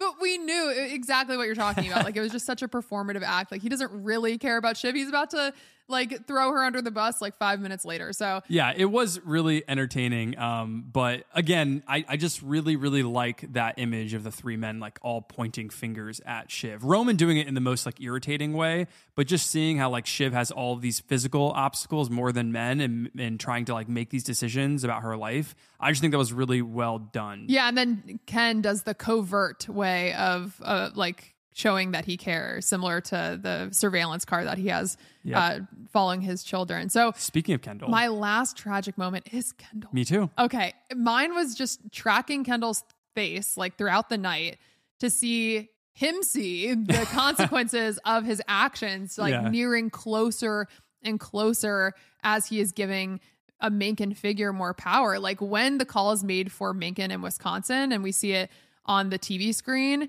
we have a close up on Ken's face, like processing what he's doing. And so those were kind of like the tragic moments again, not to like sympathize with Ken, but to like be like, you have a, a chance to like make a different decision. And he understands the weight of it. That's why it's so like dark. Yeah. Yeah. I think last episode I said that we saw the fall of Roman, we just saw the fall of Shiv, and we hadn't seen the fall of liberal posturing Kendall, the Yeah. performative Kendall. But just like how you're saying, I think this episode was the like fall of performative Kendall. He is now becoming KLR, Kendall Logan Roy. KLR. Killer. Killer. Yeah. He is going to be like his dad, but worse. I think your prediction of how the show ends is probably right that he maybe becomes a worse version of his father. Um, but I think the reason why this episode is probably the fall of him and why I think it's such a tragic episode for him is because he's like fully sentient that his liberal persona is a lie and he's on his way to like killing his past self. So I feel like this might be the last sad boy Kendall episode hmm. we see because this felt like one of the most emotionally deflated, quiet versions of Kendall we've seen, especially in the last final 20 minutes or up until the final 20 minutes. He's really conflicted when ATN announces Mencken has won the election. When he's sitting in silence for like 30 minutes of this episode, which is about like what we'd expect from him, he's trying to fake he's a good person. And right until the very end, and you know, you're watching like the wheels turning and it's like watching AI become self-aware because he's like really like like when he tells Roman America's a nice idea, you know, with all the different people together. Yeah. And then he immediately goes to Shiv for affirmation and says, I don't think I'm a very good father. Maybe the poison drips through, as we keep talking about. And I'm thinking, wow, Kendall is losing it. Like Yeah. he has all these conflicting impulses, but he's an awful person. And, and that's why he's such a fascinating character. And I think our favorite character because he's the closest to real life of the bad seas of our, our own country. And, you know, our best hope with some of these real people is that they never fully support nationalist or dictatorial figures like Kendall is with with Mencken. But I think the reason why Kendall's arc is so challenging to watch is because we want to believe in him. We want to believe that he's going to take a shotgun to Logan. We want to believe that he's going to change ATN Waystar for the better, like how I think he tells his siblings in season three. Yeah, he like puts them all in a room right before the donuts come and like Yes. scare them all away. Yeah, but he's scene. like, we could make something better. Yeah. Right. But seeing him fully self aware of his evil at the end of this mm-hmm. episode and how he's willing to act on that evil by giving people like Mencken a platform, it's how he rationalizes it like his father would that Yeah. really, really is tragic. Like more than cringy, it's like really depressing because, you know, he's making a morally wrong decision and he's thinking he's basing it out of survival and Yeah. competition and that he's killing others to help protect his children. Yeah. and or his family. like if he has enough power, then he can do whatever he wants, like at the expense of everyone else's children. But I think Right. I think for the same reason, I, I felt like this moment was tragic, not only because of what you're talking about, like this ultimate fall of Kendall understanding what he's doing, but also because I think for the audience, like he makes a call, like this killer instinct that you were talking about before, where Mm-hmm. at the end of season two, he says, Actually, my dad's responsible for cruises. Like Right. flip the table, you know what I mean? And, and we're like, what kind of show We're is this like- going to become? We're like, yeah, Yeah. like Kendall just, you know, like uh, he's a hero. He's the yeah. protagonist. Yeah. Or at least, yeah, he like threw Logan under the bus. And then we see him make this call here where he's doing something very similar, Mm-hmm. you know, but we're, we are understanding, okay, Kendall doesn't actually believe the kind of BS like that he has been trying to like posture with Right. and this like virtue signaling. He will like cut the deal Oh, like yeah. his father. So I think you're you're totally right. That was the reason why this was like again tragic or just like really dark because it's the same thing that we've like cheered him on for before when he's like stabbing Logan in the back, but ultimately he has like the same goal as Logan like Right. here. Yeah, and I think if you would have asked me last season, would I rather have Kendall in power more than Logan? I would have said 110%. Yeah, yes. but he's doing But now something is thing. making me a little bit like I'm like, what? Where is he going? Is he going to be like? Is this going to get real animated? Is he going to become like when he says to Frank like he's going to eat, he's going to eat the Swede like that's yeah, like his goal. he's goal. gonna eat his lunch. Mhm. Right. I'm like, I was kind of excited. I'm like, all right, yeah, that makes sense. And now I'm kind of like, okay, you might scare me more than if like Matsson is saying this is crazy Yeah, about like crazy. and Kendall's the one that orchestrated that. It's not looking good. Yeah. Okay. And I also I don't I don't know where it's gonna go now. Totally. That Roman is so like uh, crucial to the relationship with Mencken. Like last episode, I thought that Mencken would be fine having a relationship with Kendall, but Mm-hmm. I actually think even though he is using the siblings, Mencken is. Uh, that he does want to deal with Roman because Roman is easily man- like manipulated. Yeah. Where Kendall wouldn't be, and I so I, I don't. I don't know. So I don't know how that is going to go because I my prediction was that Kendall would be on top and that would ultimately be a tragic ending for him. Yeah. But can he kill Roman and still have a connection to So, power? Gerri, we're gonna get we're gonna get to it. So I think Kendall could create recreate the executive team around him. He's like, Okay. Karl, don't take your golden parachute. Dude, Frank, just you're do exactly what team. Roman's, I mean, uh, Logan's playbook is. Yeah. Gerri, you want hundreds of millions of dollars and to throw my brother into rich people jail? Let's go do that. Like, Yeah. That's kind of like, he, he might do that. Okay, we'll get to it in chess moves. Let's Okay. go to our funniest moments. So, a lot of Greg and Tom moments, like we said at the top Yeah. of the pod. First with Tom, the shoes bit at It the beginning so of the good, episode. yeah. I don't know how to exactly to explain it. Um, I, well, so I my whole I just wrote Tom's stress levels. Yeah, is like my yeah. funniest moment because we're seeing Tom back in this like comedy sweet spot that we love to see between Tom and Greg both. Like Mm-hmm. Tom feeling like he is being crushed under pressure and making all these like wild decisions, and also like the the pre stress of not having uh, the right shoe footwear or like He's got a- good adult arches, diaper. Yeah, like he like asked like, can I? Uh, is there like time for the bathroom? You know, like he is. okay. He just wants to like blend in, and then Greg right is Gregging for him because Tom feels so uh, insecure about this night that he needs to feel like he's in power, and Mm-hmm. he can only have that from Greg being you know his like Second assistant. yeah, yeah. like like old time. So before we get to Tom and Greg, I want to talk about like two funny Tom moments. When he tells uh, what we've already talked about, decision desk Darwin, like, oh, those are cool shoes. Before Yeah. he goes into the room, and he, I think he really means it. Like, Yeah. he wants to have those shoes because just before Pam like responded to him, like, you're wearing the wrong footwear for this long night, right? And he's like kind of insecure about that. And I also love that moment with Pam where Tom's like, Did you see that viral thing about that Oh, woman yeah. who voted 40 times for Jimenez under her dead mom's name? And Pam's like, Yeah, we like tracked her down, not super reliable, like not a well person. Yeah. And Tom's like, Are you a doctor? you a doctor, Pam? Pam? it's so funny. And then also just how Tom the whole time is like at the very beginning of the episode, like it's my call, like it's Mm-hmm. my call, like throughout the whole the whole thing, even when he's talking to Roman and Roman's like, we'll make the call together. Like, Yeah. or just thinking about how to cover uh, the fire in Milwaukee that Menckenites like set, you know, set fire to this building. Yep. And he's like, it's my call how to cover it. And we have that really funny, you know, uh, moment where Nate's also on speakerphone and Tom's like, well, bully for Nate. And, Yeah. and, and he's like, hey, Tom. Hi, Nate. Hey, Nate. Yeah. and, and then he's like, I have to go talk to Greg. They're like, we're not talking to Greg. Uh, hang up. But I just love this idea of Tom saying it's my call. And then at the very end of the episode, he's like, not my call. Yeah.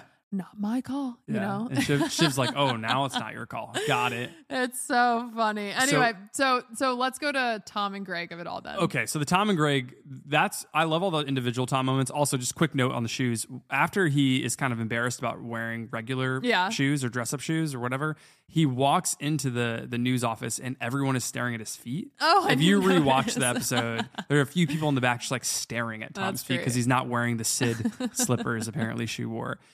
So one of the funniest moments with Tom and Greg starts at the beginning of the episode where Greg tells Tom that he's still recovering from Matsson treating him so Oh, poorly yeah. the night before at bars.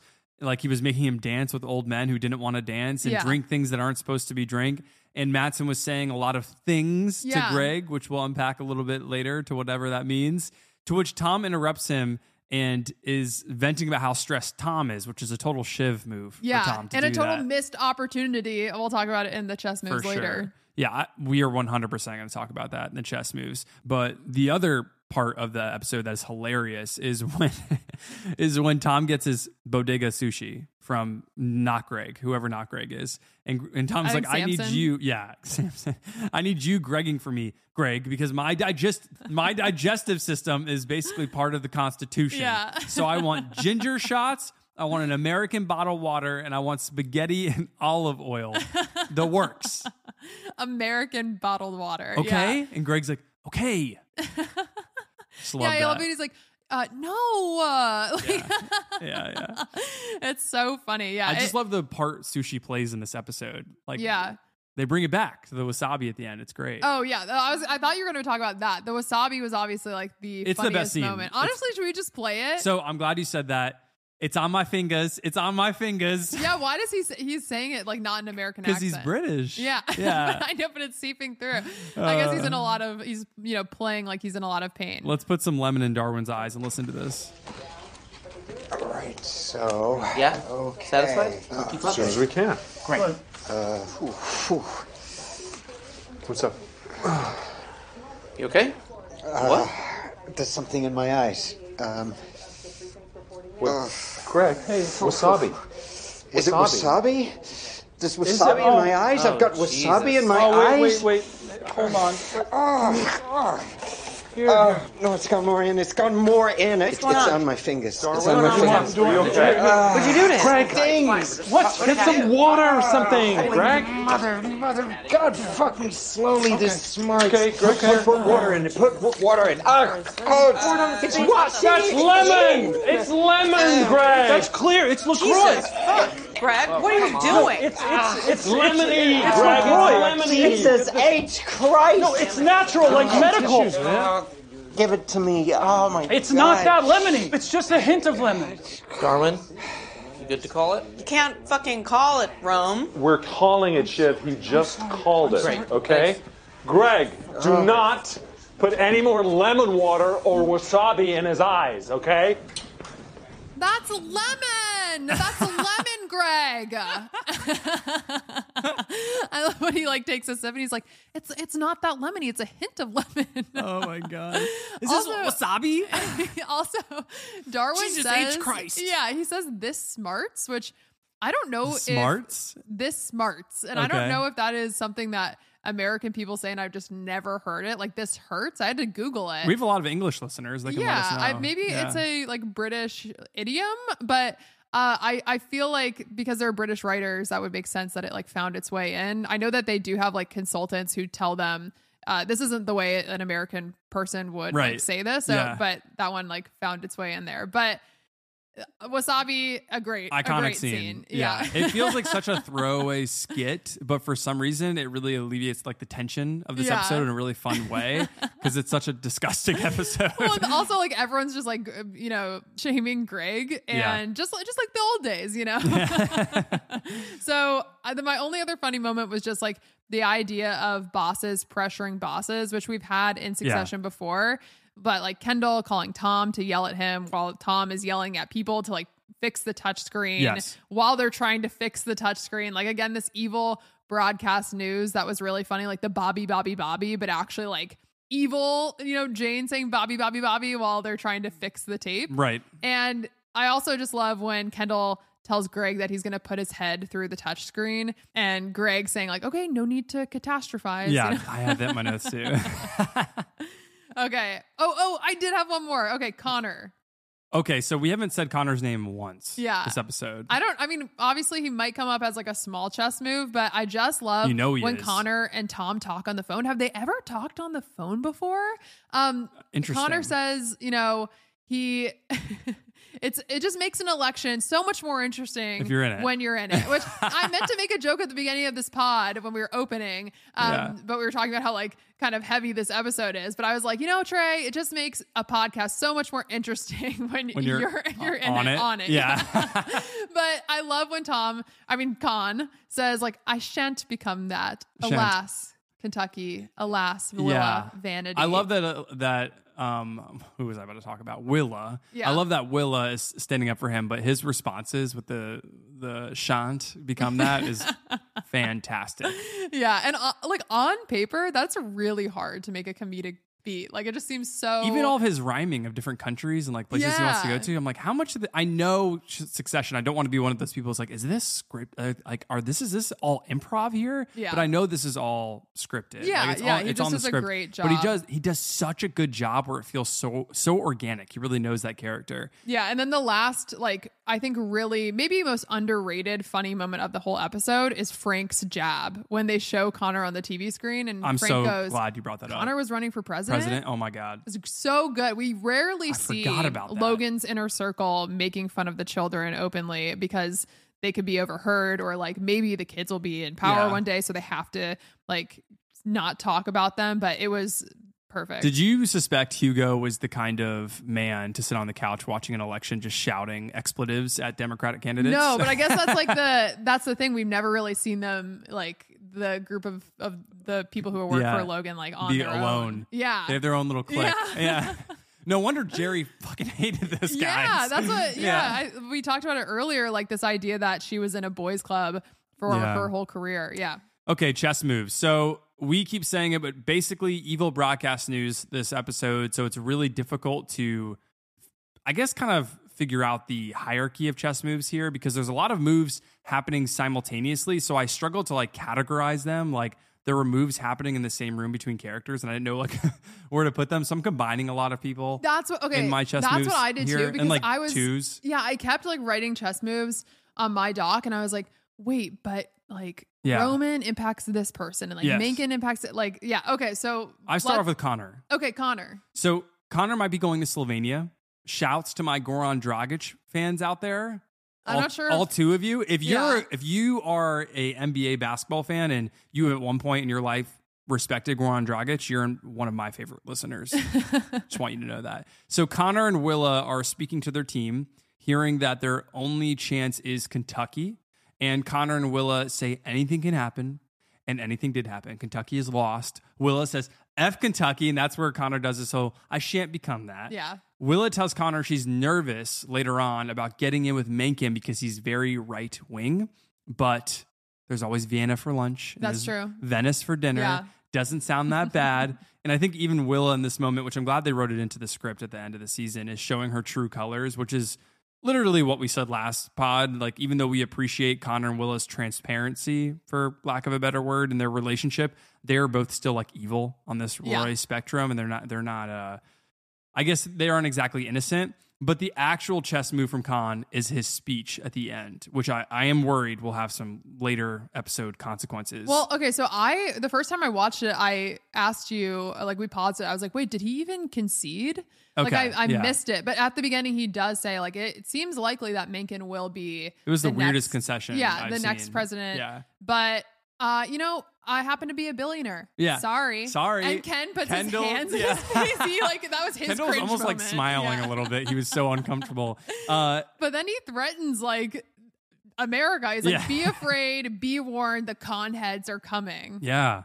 I mean, what do we think about that? January 6th Capitol riot I thought that was definitely like alluding to that, but I don't even think Connor has that many like voters or supporters. I think it's possible though that we could see some kind of like political rioting, Proud Boy stuff. Like yeah, it could I mean, be Conheads, see it could be the Meganites. They maybe they unite. it on the um the newscast like behind Boston. There was one in Boston Yeah. on one of the TVs. Yeah, at the very beginning of the episode. So, So, but well- I, I think you're right. Like that could go on during the funeral episode. So I only talked about it as a chess move because I'm assuming Connor will have like a fall to his character too, and if he does be, a, if he does ignite kind of like those riots that happen or like domestic terrorism, possibly it could be happening behind the scenes of the funeral next episode because I'm assuming next episode isn't going to be all just the funeral. Like there's going to be something else going I don't on. know. The funeral, I am, this is like, I've been waiting for this episode. You have been talking so about it all season, excited. yeah. I think we, it's like the Super Bowl of Succession. Like everyone's coming back. Logan's death. I want my Stewy joke with Living Plus. Like I want to see all the characters again. Yes.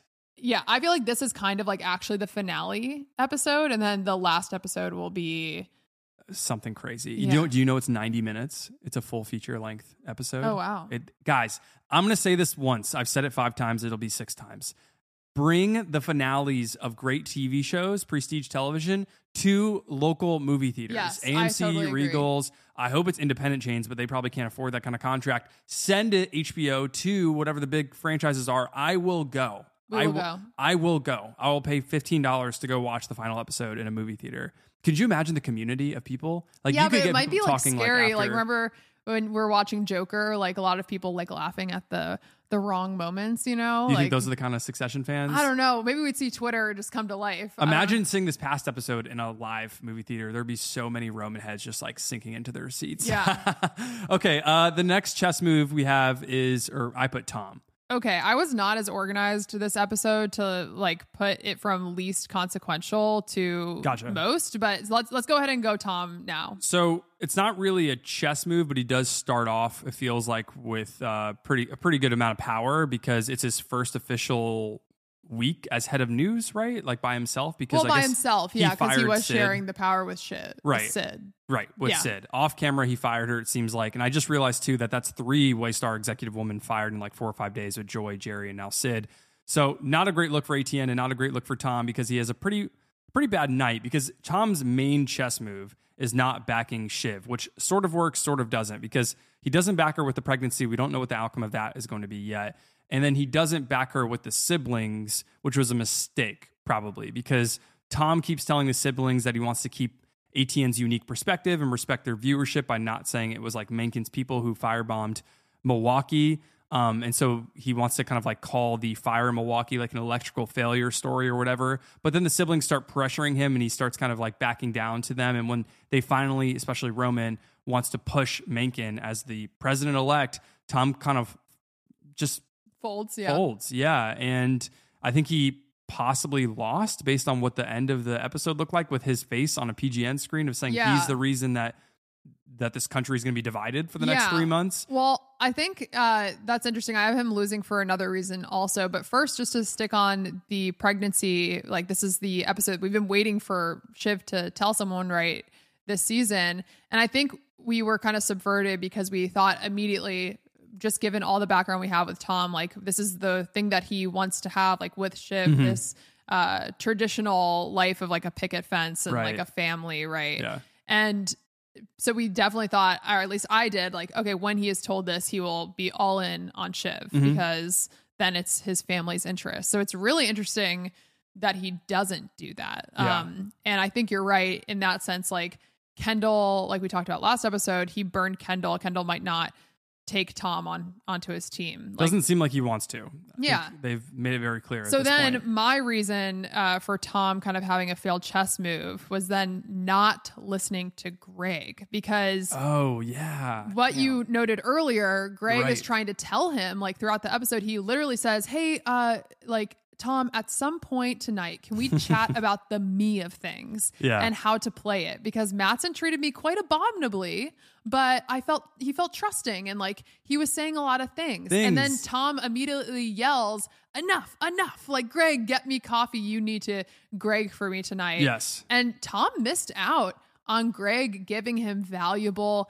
information that he could to store away, right? Right. Like because I think that uh like Greg has more information we're being told than just that Shiv and Matsson are on the same team. Right. So let's talk about Greg because I think he's the next person who's made pretty good moves. So Yeah. I've gone from Jesse Armstrong wanting to write Greg into the story about how nepotism exists for even the cousins who are screw ups to possibly like the exaggerated point where Greg would become CEO. And then now I'm also thinking, or I guess I was toward the beginning of season four, that they basically just gave up on Greg's character and he's now a disgusting frat brother. But now, after what you're talking about in this last episode in Matsson, it kind of feels like Greg is becoming the new Ebba for Matsson. It's not it's not clear exactly what Matsson mm-hmm. wants him for. I think Matsson tells Shiv that Greg's one of the normal people. That's why oh he yeah, wanted him the close phone by. call at the beginning. Also though, like Matsson sees Greg as someone who is like a sycophant, right? He's like a yes, Yes. man. The Slim And- Reaper. Yeah, Yeah. like he will be in his corner. He sees that he can manipulate Greg Yeah. and he will pay for his silence. Do you think Matsson offered Greg anything?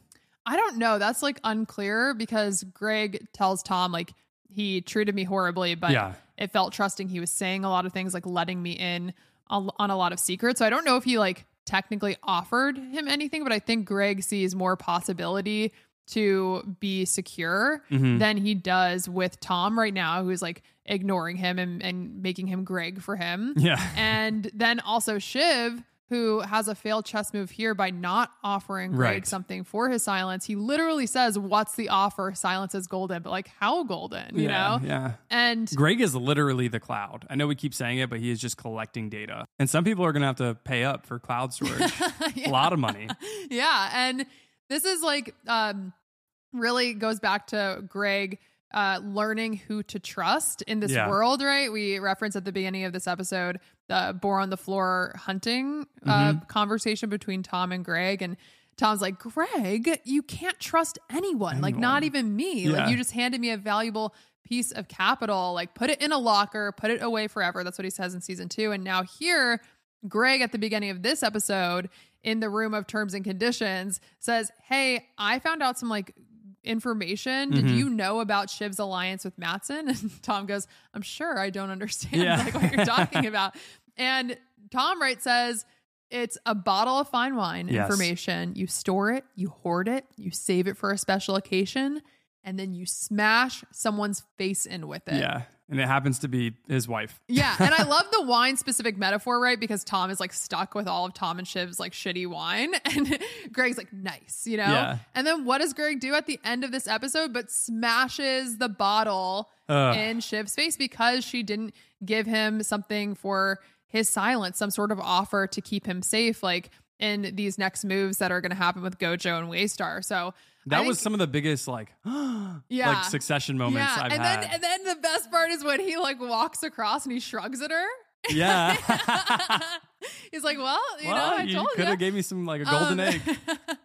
but I think that like Greg and this whole like boar on the floor imagery, the whole uh, you know, season so far Mhm. was really smart because he is waiting for someone to to attach to. I think that's like his character, right? And Matsson sees him as someone who could be like faithful to him or like loyal to him. And that's all he's looking for. So I think Greg is kind of dangerous right now Yeah. because he is tied to the Roy family by name for power. Right. But he he isn't even tied to Tom, right? Like he's a free agent with hoarded information that you're talking about. And Tom teaches him to like to just keep in his information. So trust no one ever. That's what he says to him. Yeah. Yeah. So do we think Greg is going to screw over Tom? I think so. this season. I think so. That's kind of sad. yeah, yeah, it is. Even It's Tom really sucks. sad. People are gonna make so many Twitter videos about Yeah, that. but There's I- I know, it's- they're breaking like up. Twilight level but videos. I do think that's where we're headed. Like it, it seems like you know this was the last um like offer that Yeah. Greg gives Tom. Like, hey, or He gives him I want to talk about the me of it. Yeah. Yeah. Okay, should we get to before getting to the obvious winners of this episode, which I think are Roman and Mencken and then Kendall, Mhm. and we'll can unpack that a little bit. Some quick notes on Shiv and Matsson because I think Yeah. they, are going to play a big part in episode nine or 10 Mhm. because at the end of episode eight, even though it was awful for Shiv most of the episode, and Matsson was just kind of sitting in his hotel room getting drunk, Shiv and Matsson end the episode in a very dramatic cable television phone call. It felt like outside of an HBO Ah, yeah. episode. It was so weird when she walked away from the building. Yeah. Yeah. Where Shiv tells Matsson, like, Felt like a USA network. yeah, exactly. Yeah. Like to start getting, she wants him to start getting the word out about something through Gojo. I guess it wasn't really clear what that meant. She said that she was writing uh, words for Okay. him. She basically like she was going to write up something for him to like tweet or Right. put out about the election. But So- it's like Mencken, I mean not Mencken, uh Matsson is not this like moral figure. So Right. him putting out words I don't think will matter. It's just from the viewpoint of him about to like buy this corporation that Right. Well, especially after his like his uh bigoted tweet he sent out like two episodes Yeah, ago, Living, Living Plus. meant, yeah. Anyway, so like 15 minutes into the episode, Shiv calls Matsson to tell him that her brothers are thinking of backing Mencken, and he's making drinks. Dude's chilling, not wor- worried. Pure psycho vibes for Matsson yeah. all the time. And he says he went out with Gregory Gregory the night before, and Greg and Oscar think he should keep his terrible India inflation data a secret. Oh, I was I'm glad you caught that because I was going to ask you does Greg know about India, but you're right. I think he does. that, Yeah. Because I know he says Oscar, Oscar, but I think he says they both. No, he does. tells- You're right. Yeah. So I think Shiv realizes again that Matsson is a ticking time bomb. He's a, he's like a literal idiot. Though I am still nervous if we're getting played like the audience is by Matsson. You know, I'm I'm curious to see what happens. I don't with know. him At this future point, they're like, I do think that Matsson, like we've talked about since the time he told her about the blood. Yeah. And then also, just like as he's been kind of using Shiv to get to make sure this deal goes through. Right. Um, I think that he has been playing her in certain ways, right? Like he immediately brushes off the conversation last episode Right. of her having a very, very, very important conver- or, uh, position in the company, right? Yeah, like yeah. he's like, oh, like I can manipulate this person. Yeah. And the kind of like that not being serious people as a Roy child comes back to and stings stings them. But yeah. I think that So- Matsson is manipulating her ultimately. It's Right. just that he is also like this flawed kind of fragile like human. So it's weird to see someone really go back and forth between these like two extremes. Right. So it's not looking good for Shiv because Matsson is volatile, like you're saying. And also, she tries to get Kendall to join her side about trying to get the Democrats to win. And Ken is saying shit like, well, Shiv, I agree with you. Like, I'm a good person, but I'm also a realist, whatever that means. Mhm. So she was losing with the whole Kendall being an evil Mark Zuckerberg thing. Yeah. And then with Tom, Tom, who literally doesn't believe her about her pregnancy, or at least what I, the way I read it, later tom tells shiv she's unhinged so she's losing at all on all sides here. She's losing with her connection to matsson she's losing with her brother she's losing with her husband. So kind of a bad l for shiv and both matsson in this episode with their chess moves but i only reason i have them this high above tom and greg is because the way they end this episode on such a dramatic ending of like shiv saying we're gonna you know take care Yeah. of this First, I could not believe that Tom even said that. Like, I was oh the unhinged thing Yeah, just the the fact that he felt like he had like power in the room. I mean, he got like shut down very quickly. watch it tom Yeah, you watch it, Tom. Uh, but I think the the thing that confused me about this episode with what we're talking about with Matsson and is he like does he have power? Like is Yeah. he playing her? All that stuff is that why would Matsson knowing that he's kind of like playing Shiv and we don't know if he's actually going to give her power. Why is Matsson relying on Shiv to come through in this episode? Like i mean that's the confusing part. I think he knows. I think doesn't she tell him that the Democrats, like Jimenez, is going to get the deal done? And I so, guess like, that's okay. the- I guess it's like the same thing of, of last episode, like him relying on her to come through, and then he will possibly like throw her under the bus. well, because she end. is an asset. She has an in with Nate Yeah. and Gil, and so she is talking. I guess he does them. have no political contacts. No, Uh, yeah. Okay, that makes sense because they're not going to kill the Gojo deal. But and then also the Greg texting him updates. I, I love that. I didn't pay attention, but I would love to see if there were like moments Greg was texting and it could have who? been Matsson. Matsson? I didn't pick up on that. And- Well, okay, so remember Matsson and Shiv are on the phone at the end, and he says, "Shiv, don't let them break my toy. Like, don't let Oh, Roman and okay. Kendall mess this up for me." And uh, and she's like, "Everything's fine. I have it under control." I think it's after the Ravenhead, uh, like wild speech Okay, that Roman yeah. writes. And he, and Matsson says like that's not what Greg's telling me. Greg's telling me things are a little bit hairy. Yeah. So Greg's texting him throughout this whole thing, and that's when they go into the room and Shiv like threatens him. Yeah. Wow. Okay. uh, all right. Roman and Mencken. So I think on the surface, most people are probably going to be surprised that we have Roman and Mencken below Kendall here, or at least I have him. Do you? Would you have Kendall as the number one chess moves, or do you have Roman? I have Mencken? Kendall as my number one chess move. Me too. Okay. Okay. and we'll get to that. I guess that's a spoiler for power rankings. I don't know what yours is going to be, good. but I'm Yeah, guessing whatever. we're going to be at number one there with with Kendall.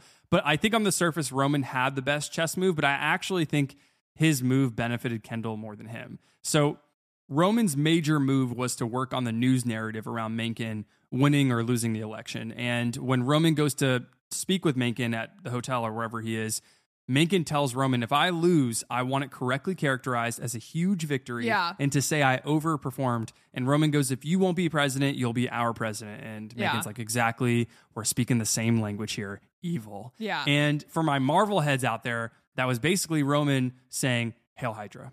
So It's true. yeah, Yeah. Marvel heads. So Roman is manufacturing chaos at ATN this whole episode. He's pushing for a narrative around Antifa on the fires in Milwaukee, and he's writing up notes for Ravenhead's call to arms speech. He's pressuring the news of Tom and Darwin, and then he gets what he wants. He gets the Mencken acceptance speech because I guess at the very least, Roman got what he wanted out of Americans to doubt the government and ethics and morals.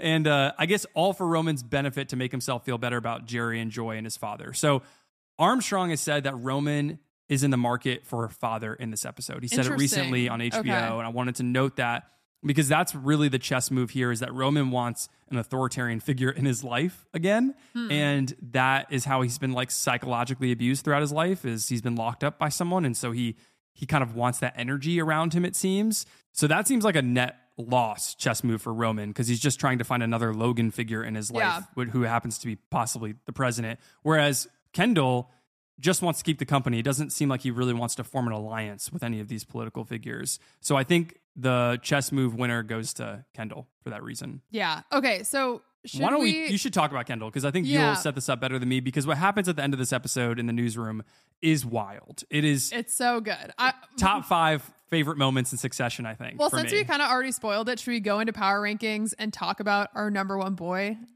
from Yeah. there? Okay. you want so do that? Let's do that. Power rankings from number one to number five this week. Can you read out our ones from last week? Sure. So last week, episode seven, our updated list for season four is number one, Kendall, number two, Matson, number three, Gerri, number four, Shiv, and number five, Greg.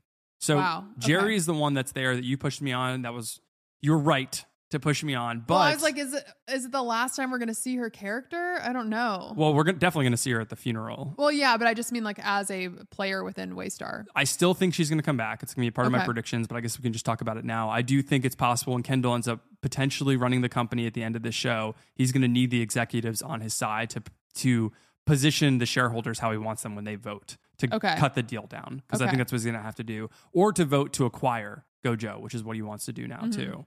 So he's going to need Gerri, I think, on his side. And Frank, yeah. So that was our list so far. I think we should keep Kendall as the number one boy. yeah. You And let's talk about why. So I think Kendall comes out on top because the kids know that he has the decision to make weirdly here, right? They are all turning to him. Mhm. Like Roman's like Ken, Shiv's like Ken, right? Like Shiv says to Kendall, killing the Gojo deal, that's not the thing, right? Like Kendall, that's not the thing. You're not putting Right. the fate of the country on keeping the realist. company. Yeah, exactly. So they both keep turning to Kendall. And I think that like shows that he is the one Yeah. who is in power, right? Like even without having to go to Frank. And the scene with Shiv is so like cringy, tragic, like just uh, crazy. Uh, where The stuttering he finds scene? out, yeah, Okay, yeah. where he finds out. Oh, do you know what? Actually, before we even go there, we didn't talk about him going to to Shiv and saying like, "Am I a good guy?" I addressed it. I mean, it's I addressed it earlier. It is a okay. So there's a lot of elements to that scene. do we think that Shiv, or sorry, do we think that Kendall was testing Shiv on whether or not she was allied with Matsson in that scene? Okay, so uh, the first time we watched it, I thought yes because Okay. we just got off of last episode. The last thing we heard from Kendall was, "I want the crown, one head, one crown." Love my siblings, not in love with them, Mhm. and I'm going to take this. So I I went into this episode thinking, okay, Kendall is going to make every move from that viewpoint. Right. But And he was observing the party and he was like kind of yeah. zooming out. Okay, well, that's the other thing. We were like, we thought last episode that maybe Kendall does know for sure that Shiv is on Team Matsson because of the way he's looming in the background and watching everything. And we thought he maybe thought Roman was more interested in Mencken than he was in trying to keep the yeah, company under the and we were name. wrong about him like knowing that Shiv was on Team Matsson, but I think we Yeah. were at least like right in the idea that you said last episode. Like at the very least, he suspects something yeah. is up, And it does seem like in this moment where he asks Shiv, "Am I a good father?" Like it seems like he's emotionally trying to appeal to her, like what Yeah. to, as like weak.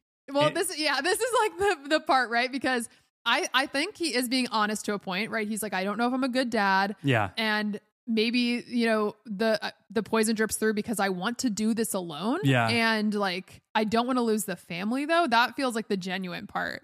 Mhm. But then here's where I can't determine if Ken is making a move because he feels like he's testing her when he says we all want to stop Matsson, right?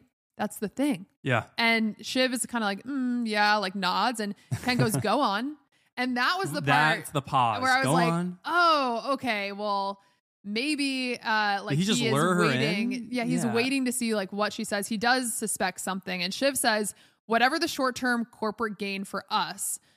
Mencken's the nightmare, right? Right, And Mencken yeah. needs our call, which she's right. But Ken knows that Shiv is so brutal, like her dad. And so I think he sees through this kind of like this idea. Again, we're talking about how far does Shiv's progressive values actually go or her morals go? Yeah. Because we've seen her go the other way where she would totally like do whatever is in her own interests, Right. like for ATN or for her power. Like if she were actually included with the brothers, I think she might Or be able to she- see past some when of the she wrote a letter about stuff. Kendall like relapsing about his family Yeah. and all that stuff. Exa- exactly, right? Yeah. Like she tries to win in that moment where Roman and Connor are even like, we don't want to do that because we feel like we can't come back from that. Like Right. the stakes of the family, like keeping it together isn't something that we want to risk. Um, but anyway, Shiv pivots to a place where Ken is like, okay, I think I see through you. Shiv says, I don't even think dad would back him tonight. And that's really the part where Ken's like, okay, something is definitely up because Ken shit. says Yeah. he picked him. Like, Yeah. no- wait, we we can't be honest about who our dad is. Like, and and I think that's where we see Shiv like not being able to be straight in these really like pressure cooker situations. Um, like like the Pierce dinner, right? Right. And so then when he asks her to call Nate. And she actually doesn't call Nate, which is like, uh, just you know, you know, it's gonna blow up, right? And and Ken finds out when he's like, "What? Well, what did Nate say? Like, what did he say specifically?" Oh God. And Uh, and then when when he's like, "I'm gonna call him," like I'm just gonna call him, be very direct. yeah. And she goes, "Don't call him." And he goes, "Why?" And she says, "They're busy." I I just can't. The Succession is so good. like Ken outside the office He doesn't even make a face. He just walks on right the out. phone looking at Shiv through the window as he's finding out that she Jeremy Strong was on to one. Nate. And then Shiv slowly watching like Ken take that long walk across the hallway to walk over to Greg Yeah. and ask him like, "Hey, is something going on?" That oh my, that was like such a I was sitting on the I was sitting on the couch, just like my feet on the cushion, and like kind of sitting up, like holding the sides of the couch, watching oh, that. I was like, wait, what? I like couldn't. I was almost standing on the couch watching that. Uh, yeah, like just Ken unleashing the info also to Roman that she didn't call Nate and she's in with Matsson was also Yeah. really brutal to watch because again, like we've talked about before, Shiv does say like you were just going to push me and Roman out. yeah, But it's all about the like the way that they're, you know, phrasing it. Like Ken is saying that you were were doing like he has the hand on the conversation, right? Yeah. On the narrative, like that we're talking about this episode. So anyway, just that whole last five minutes, is just so such great TV, so cringy, like Yeah. makes so much sense for these characters and them like backstabbing each other. But the reason that Kendall is number one boy is because he ultimately um does the sad boy Roy thing from Logan, Yeah. right? And he decides to call for Mencken uh, because he has his feelings hurt ultimately by Shiv. Like until the last minute, he wants Jimenez to say, I will kill the Gojo deal because he wants to do and per- perform as like the good guy, the good dad that he talks to her about. Yeah. And ultimately, that's I think the the biggest thing is that he's like, really, you're a good guy. You lied to me about being a good guy because I'm already lying to myself that I would not betray my daughter, right? Like, Yeah. and and so I think that's like ultimately what it what it is. And he ends out on top of this really toxic number one boy ranking. Yeah, it's like number one scary boy. Yeah, that's what we right when he says recall like, you know, for credit, people can't cut a deal. Uh, Yeah. Um, we missed one part from that news moment. What was that, it? That newsroom scene between Shiv, Kendall, Greg, Tom, uh, Roman, all the people in that room, however many people were in, outside or in that room.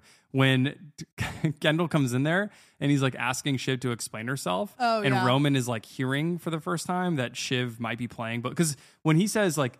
You know, Shiv didn't call Nate, and Roman goes, "Oh, really?" He's like smiling at Shiv, Yeah. and then Ken goes, "Yeah, Roman's she's so scary. playing with Matsson. And then Roman's like little grin goes like he he drops it immediately. He's like, "What? Like, excuse me?" The sh- okay, the shock of Roman. Yeah, and then she goes like, "I I I I," and then hearing Jeremy Strong mock Sarah Snook Yeah. was so it was so sibling. it was so right? sibling, but then you finally fully sympathize with whatever the bullshit Shiv had to probably deal with when they were growing up Yeah. from the boys because they were finally like acting the way that you probably knew they always were going to act, which is like target and corner Shiv. And it was just so uncomfortable. I, we use that word a lot, but it is very, very uncomfortable in that moment and just seeing her fall apart and then Tom not help her at all. The one thing I want to say about Kendall is actually the scariest number one boy moment for him is when Tom says, Guys, I need you to tell me what to do. And then Mhm. Kendall says, Call it. Yeah. But the way he says it, it's like he's so vengeful in that moment. It's actually scary that he's deciding like the fate, quote unquote, of a culture, not to be dramatic, but on uh Shiv, not kind of just joining him. Yeah. It's so Well, so uh, that this gross. is like an interesting kind of motivational difference between Logan and Kendall because they're both killers, but I think Yes. Logan uh Kendall more so I'd, I'd argue. Yeah, yeah. I don't I don't know about that. Literally, I mean, yeah. I don't know, but I think Logan makes these decisions and operates from a place of you disrespected me, Mhm. right? And I'm going to kill you because of that to make sure you know your place in this hierarchy that I'm creating. Like Yes. I'm creating my own narrative that's going to become reality. And Kendall's I think like Kendall, well, emotional- Kendall's more like an emotional, like he makes that decision ultimately because he has his like feelings hurt from Shiv.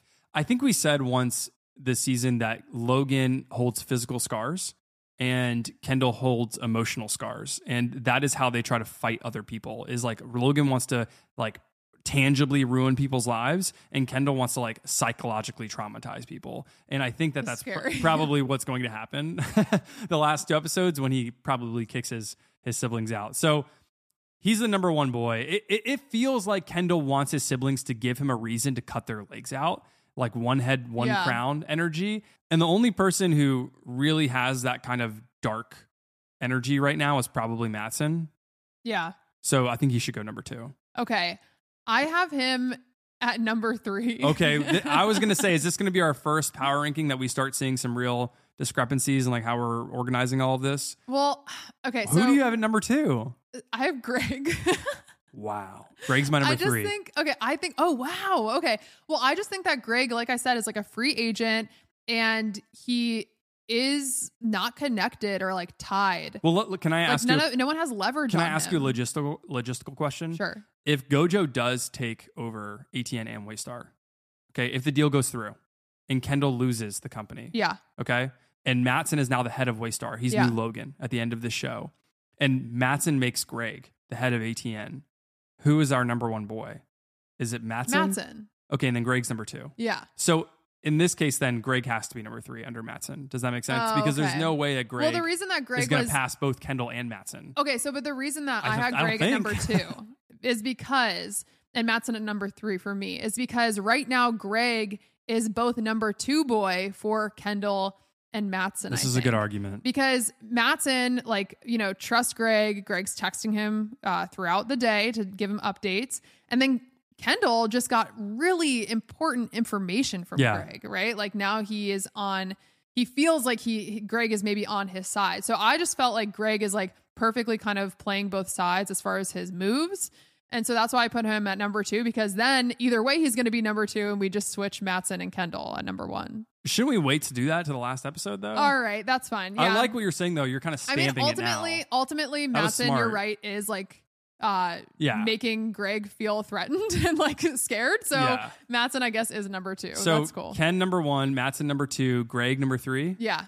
Okay, my list I'm is cool looking pretty good right now. Um, Now I'm really interested to see what you have because this was tough for me. number five was kind of easy for me. Number four was tough. Actually, I'm lying. Four through six. Number five was hard. tough for me. I made a six. I'm not gonna. I'll just call it five A. I let- made seven. Okay. All right. So number four, I have Gerri. But okay, this is the thing. We are gonna like put ourselves in a weird bind because we could be right that the previous episode was the last time we saw Gerri. She like Well, I got don't think her that. she like got out and she doesn't have to put up with like the BS from Yeah. people in this world. And she gets like her money, um, hopefully, and gets to go do whatever she wants to do. So I Okay. think So what? think what what's an might not come argument? back. Well, is Gerri in your top five? no. Okay, who's your number four? Well, that but I that's not because I don't believe Gerri. No, I has understand. the you know But you're just doing kind of like what's likely here is that Greg or Gerri will not be joining Kendall on his team. Yeah. Okay. I, I so- definitely think it could happen. I think it's a good would be prediction. though, I just think with the information move. we have so far, I don't Fair. know if we want to stamp it. Fair. But I might regret it too. Well, Gerri was our number three last episode, so I just bumped her down once. But I'm Yeah. I'm fine kicking her out of the top five. Put her at five A. Who do you have at four? I have Roman at number four. I don't have Roman on my list at all. What? I don't think he's playing for number one boy anymore. I know technically he's co-CEO. My guy's got problems. Okay, I know, He's- but I he's trying to recreate Logan in a lab, and it's Jeryd Mencken, and that's creepy. I think that though Roman, I, I agree with you. Like, I'm not sure if he wants like to be the head of the company. Yeah. But I still think there is like he's making these moves. Uh, like like, again, like we were talking about at the beginning of the episode, where he's totally independent, and like whether he truly wants the power or not, um, he is making moves to like get there out of so this toxic like uh, emotional like motivation. sure. I- I think that like so Shiv he's and on Tom, the list. Shiv and Tom, one of those people you have underneath Roman. Who is it? Who didn't make it on your list? Shiv or Tom Oh, I have um I have Shiv. on number 5 hmm and you have Tom off your list. And then I have Frank and then I have Tom. Frank's above Tom, yeah, because Frank 'Cause Kendall literally know, I said, hear "Hey, ya. I need you." but does that make him number one boy though? Because Gerri, I think, wants to be CEO. She's been interim CEO. uh You know. okay. Okay, so this is what I think should happen. I think we should. Yeah, tell me your argument. I think Shiv should be number four. Okay. I think Shiv should be number four. Think she, you're right. Shiv, you know what? Shiv obviously wants to be number one boy more than Roman. Yeah, okay. I'm cool with that. yeah. So Shiv number four, Roman number five. Well, the re- okay, so the reason that I think Roman's here is that Kendall is going to have to kill Roman, and that's going to be the hardest thing. Like if the Matsson deal falls through, and Yeah. he really does want one head, one crown, he's going to have to kill Roman. And how is he going to kill Roman if Mencken only wants a relationship with Roman? So the only reason I bring this up is because so Shiv and Roman both know something about Kendall. hmm He maybe killed someone. It's it's complicated. Yeah. And so when Shiv said, "Hey, I'm going to write up some words and send them to Matsson," Oh. I'm like, Oh, okay. She's, you know, we have evidence that she's written some pretty wild things and put them out there in the public about Kendall. So I feel like I agree with you that Roman is probably higher than I probably had him. I just felt weird keeping Tom out of the top five, considering how scared I am of, of Tom. yeah. I'm very scared of Tom. Um, so I, I think maybe Shiv at number four, Roman at five. We can I'm agree on that. cool with that. Yeah, I think to- Okay. like I did want to put Tom on my list. I like I I have him wanted at to five A. because He's of five A on my list. Five A. What comes after uh, nine A, nine B, nine Z? uh, But I think that I think that Tom is a player just because he is a fighter. Like Yeah. he's he is scary. You're right, and I don't I don't know. Okay. But he, the thing is that he missed the opportunity to be in with Matsson and Greg here. I almost want to like put Shiv at number 3 instead of Greg, but I feel like oh, never mind. Okay. Let's do let's do that. Let's stamp that. Okay, I number one, Kendall. Kendall. Number two, Matsson. Number three, Greg. That's great. Wild for Greg. Good looks for Greg. Number four, I have. Wait, that's not right. Yeah. Shiv. Number four, Shiv. Number five, Roman. So Ken, Matsson, Greg, Shiv, Roman. All right. So those are the power rankings. And then Tom through episode Frank eight and Gerri of- of season four. circling at the at the bottom. Okay, extra credits. Okay, so my extra credit is the emotional motivation and rationale that Jesse Armstrong writes for these characters. I think it's what Mhm. makes the story so compelling, besides the sa- satire, you know, of our culture. Yeah. Is these like moments where Kendall says, okay, well, because we ate chicken so much growing up, I have to like the fascists. Yeah. right? Like those moments where like spilling like milk in the Range Rover and Yeah. like these siblings knowing each other and it all being these kind of like emotional uh, motivations or triggers from when they were growing up and the There- fate all these of- regrets or like um kind of grudges. Sorry, not regrets, grudges that they hold. Yeah, and and seeing the fate of the country like be at the whim of those those things is so genius in the writing, like to bring up those moments and not to like overdo it. Right? It's just these like small sprinkles. Mhm. Also, I just love the sibling tension of either embracing the Roy identity and legacy or distancing themselves from it. I think there's a really great spectrum that Jesse Armstrong puts like Roman, Shiv, and Kendall on. Roman, like we said, is like full Sith Lord. He says we just made a good night of TV. Yeah. And Shiv is compartmentalizing her identity and calling Tom a conservative last episode. She's watching PGN in a room alone.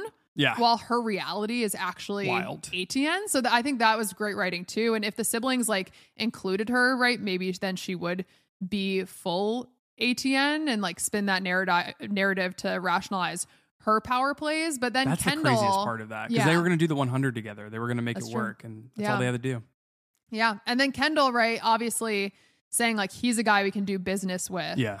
And he's kind of this in between of Shiv and Roman, um, of rationalizing the awful things that he's doing. I think that was, I, I just like the spectrum that Jesse Armstrong creates with these characters. So I have two extra credits, one small, one big. The small one actually has a little bit to do with what you're talking about, which is giving small extra credit to the writers being able to get American audiences to have a moral panic attack on how to consume Succession in this past episode.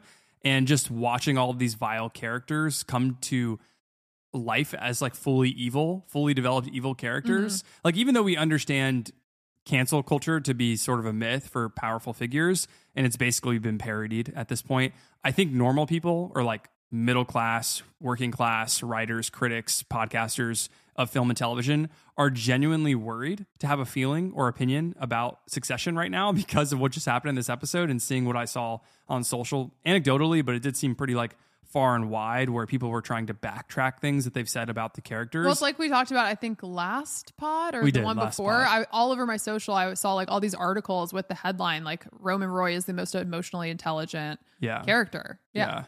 And I, I mean, I think that's that's a credit to the writing, um, getting people to buy in that much and, and kind of sympathize with characters that are morally complicated, then turn to be actually have always been evil. And in a long form art like a television show like this, that's the only way you can really do this. So I think it's the the best, the maybe the only time I've ever seen a reaction like this where a writing room creates a collective social media mess. I'm assuming intentionally by leading audiences to sympathize and then kind of like try to forgive themselves for sympathizing with these characters and getting people to basically virtue signal their morals and and politics so they're not criticized on social media. I've just like never seen that before from television or film. I don't think I have. I mean, it's pretty wild watching people be like, what I meant to say three months ago about Roman be, and Gerri being cute together. it's like, that's, I mean, I understand why people said it in the moment, and even though we were uncomfortable about that, and that's why we never, we were always Well, we always aware viewed of it it. as like sexual Satire. harassment. Yeah. Well, yes. Satire of, of, yeah. of what wealthy people get away with. Yeah. And so that's my small extra credit, just going to the writers, kind of creating this like mess. Um, it really helps the show with marketing, I think. But my real extra credit goes to the Greg and Jess scene, which we didn't talk about today. oh, yeah. It's short, but I think it's very weighty, and I think it means a few different things. So let's go ahead and play that scene and then talk about it. Fuck. Okay? Yeah, yeah, yeah. I, uh, I, I, I have to go um, tell them I think we're calling it for Mencken. Wow. Yeah. So, I should, I should, Right. I should go. I'll get in trouble if I don't go. Okay, dude. I mean, Yeah. I mean, it's not really my choice, right? So, sure. I mean, right. Yeah. yeah, I'm just I'm pressing the button, or I'm not even pressing the button. I'm, I'm asking them to prepare to press the button. Right. And all that does is just like launch a nuclear attack. So, It's not going to change anything if I don't go. So, a couple minutes. So, I mean, right, right. you- Realistically, wow, crazy, crazy, crazy one. So on rewatch, I think the Greg and Jess scene is supposed to represent the ways young people rationalized voting for Donald Trump in 2016 and almost like recontextualizing the narrative around their vote and saying they were just like choosing the lesser of two evils Mm. or how Greg puts it to Jess, I'm just pressing a button or I'm not even pressing the button. Yeah, he's like, it's not really like my choice. Yeah, Yeah. I, am just asking them to, to prepare to press the button. Yeah, to which she says, like, right, which the button will launch a nuclear attack, which Mhm. I I, th- I like that take because it did really feel like the rationalizing, like, well, I'm a part of this, like Yeah. I'm complicit, but it's not me. It's not just me. Like it's not I'm not my choice. Yeah, Yeah. exactly. I think that I think that's a good read of that that scene. Yeah, it was kind of like Greg casting his vote for an authoritarian, and he was like blindly casting the vote because he has the privilege to not really be affected by a culture dominated by figures like Mencken. So I really kind of got set back to like 2016 for a second Yeah, in that especially in moment specifically. yeah. Because of yeah, exactly. Because of the performance, and you can really see. I feel like we've seen so many people like the way Greg acted when he walked away from Jess. When we were seniors in college, that's when Trump won. And when you heard people our age openly talk about how they voted for him, like our friends or random people we met in bars, they said it would like very casually, like acting kind of innocently about their vote, like almost defensive too, if they were asked more than once about it. Yeah. And that is kind of how Greg is acting in this moment. So it's a great performance in that yeah, way. it's this idea of guilt and then like rewriting the the narrative. Yeah, and I think if you watch that scene again and look at Greg and zoom out a little bit as this product of like nepotism that the show is trying to do thematically and he has these frat boy qualities that he's always had that are just coming out because now he has power and he's a disgusting brother and he's also someone who's burned documents of cruise line survivors and then you look at Jess and it's a great juxtaposition because this is a character who has been covering for Ken's bullshit for like four seasons, trying to help him get it Mhm. together along the way. She's also one of the only people of color on Succession, and both characters are wearing red and blue. Like Greg is wearing a Republican red tie, and then you have Jess in the blue outfit. Like, Oh, yeah. the imagery is is really, I think, obvious, but I don't think your anybody's first takeaway from the scene is, oh, this is supposed to be about, be about people's consequences of their vote and having that kind of power, and then like their defense mechanisms built into like voting. So I think the writing, staging, and performances in this moment, really the silence of the scene and certain parts of that scene too, is the best recreation of what it was like to find out one of your peers voted for a person you knew was going to like try to rip a culture in half. So that was one of the best moments of this episode that I don't think a lot of people are talking about. Yeah, and I think that it also goes back to Jesse Armstrong's like satire with Greg's character in mm-hmm. that when he first finds out that he's going to work at ATN under Tom, he says like, "Well, this was like my worst nightmare to work at ATN because of my principles." I forgot about that, And he says, and then Tom's like, "What are your principles?" And he's like, "Well, uh, I guess I'm against racism." Yeah. yeah, and and then Tom is like, "Greg, like you know," but but this is like the part where we see the consequences of Greg, you know, morally posturing, and we Mhm. see him uh maybe in a different position than the siblings. But like the idea of even who you like decide to work for, Right. Right, is like a, a, part of this whole Has real world implications. yeah, yeah, So I think like uh, it was great to have it go like all the way back to where we saw Greg as a different character and like really capitalize on this idea of him being like a disgusting brother, not only in the sense of like what he does outside of work, but Yeah. He, in a sense, he's kind of becoming Kendall, a little bit Yes, performative yeah. in his actions. All right, predictions. A few quick ones. I'm going to roll back my take on Kendall dying next to his Okay. father in the funeral. yeah. Kelsi was right. Bad take. I just thought it would be like dramaturgically would make a lot of sense for my Jeremy Strong heads out there. Uh, so I think Kelsi's right. He'll rise as a probably more evil Logan. I think that's good. Now Wo- I'm not sure about that though. I don't Okay. know. Well, do you think he's going to buy out Gojo with Frank and hire Gerri, or do you think he's going to kill both his siblings? No, I feel like my okay in my heart i think that kendall will end up on top and again like i said last episode in my prediction it will be a tragic arc for ken to Okay. kill his siblings they would be ostracized to him that whole thing of him saying he doesn't want to like blow up the family Mhm. aspect is going to happen just how logan you know is estranged from ewan Yeah. and I, I think that's when what's going to happen in my heart because we've been watching Kendall since episode one, right? Yeah. So Roman and Shiv becoming the new Ewan and Kendall becoming the new Neo Logan. Yeah, but I could also see Matsson taking the company and us ending on a similar shot of the episode where Kendall calls in to overthrow his father uh, Yeah. at the vote of no confidence right episode and he fails and then he's like standing out in the middle of the street as which side are you on Yeah. plays you know that that episode I could also see that happening That would be fitting. and It would be a good through line. yeah, but then it, I feel like it would be so unsatisfying to see the family not in power, but also maybe that's something Armstrong wants to do. Like I could also. I could see both of these things realistically happening. I don't think Matsson is going to actually buy out the company because I think Jesse Armstrong is just trying to like make a comment on how a lot of tech bloated tech companies that are built on growth and stock market valuations are full of shit in their data. Okay. Like Netflix having a new Netflix movie every month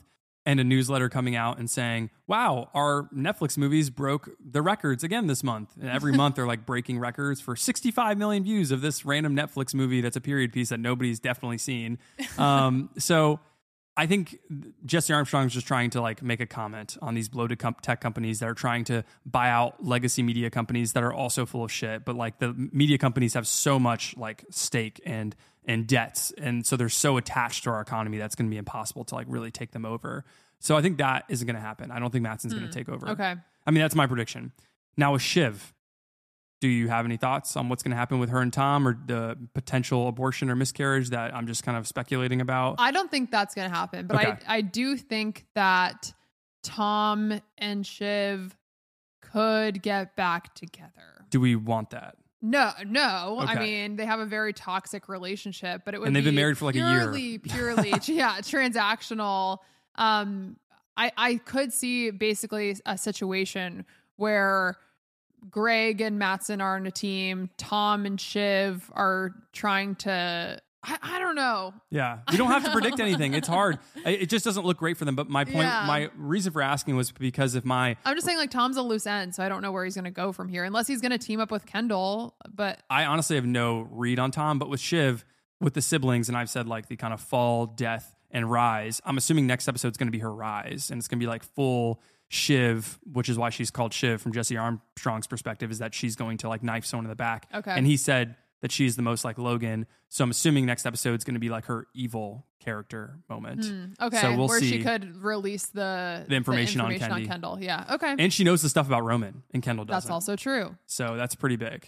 Does Ro- Kendall not know? we don't know if Kendall knows Right, about Roman, okay. but we kind of t- talked about that a couple episodes That's. ago. I think that's a great take. Roman, he's making a speech He is at his father's funeral. Do we think Willa is going to write the speech? Will is the family speech. or do you writer. think Roman's actually going to give it? Do you think it's going to be maybe Like a- Connor last second?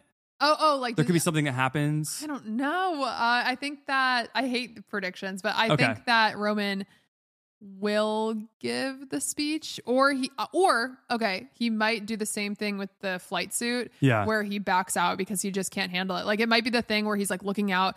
Uh, after like behind the curtains, uh, Mhm. the school play, and being like, "There are too many people out Love there.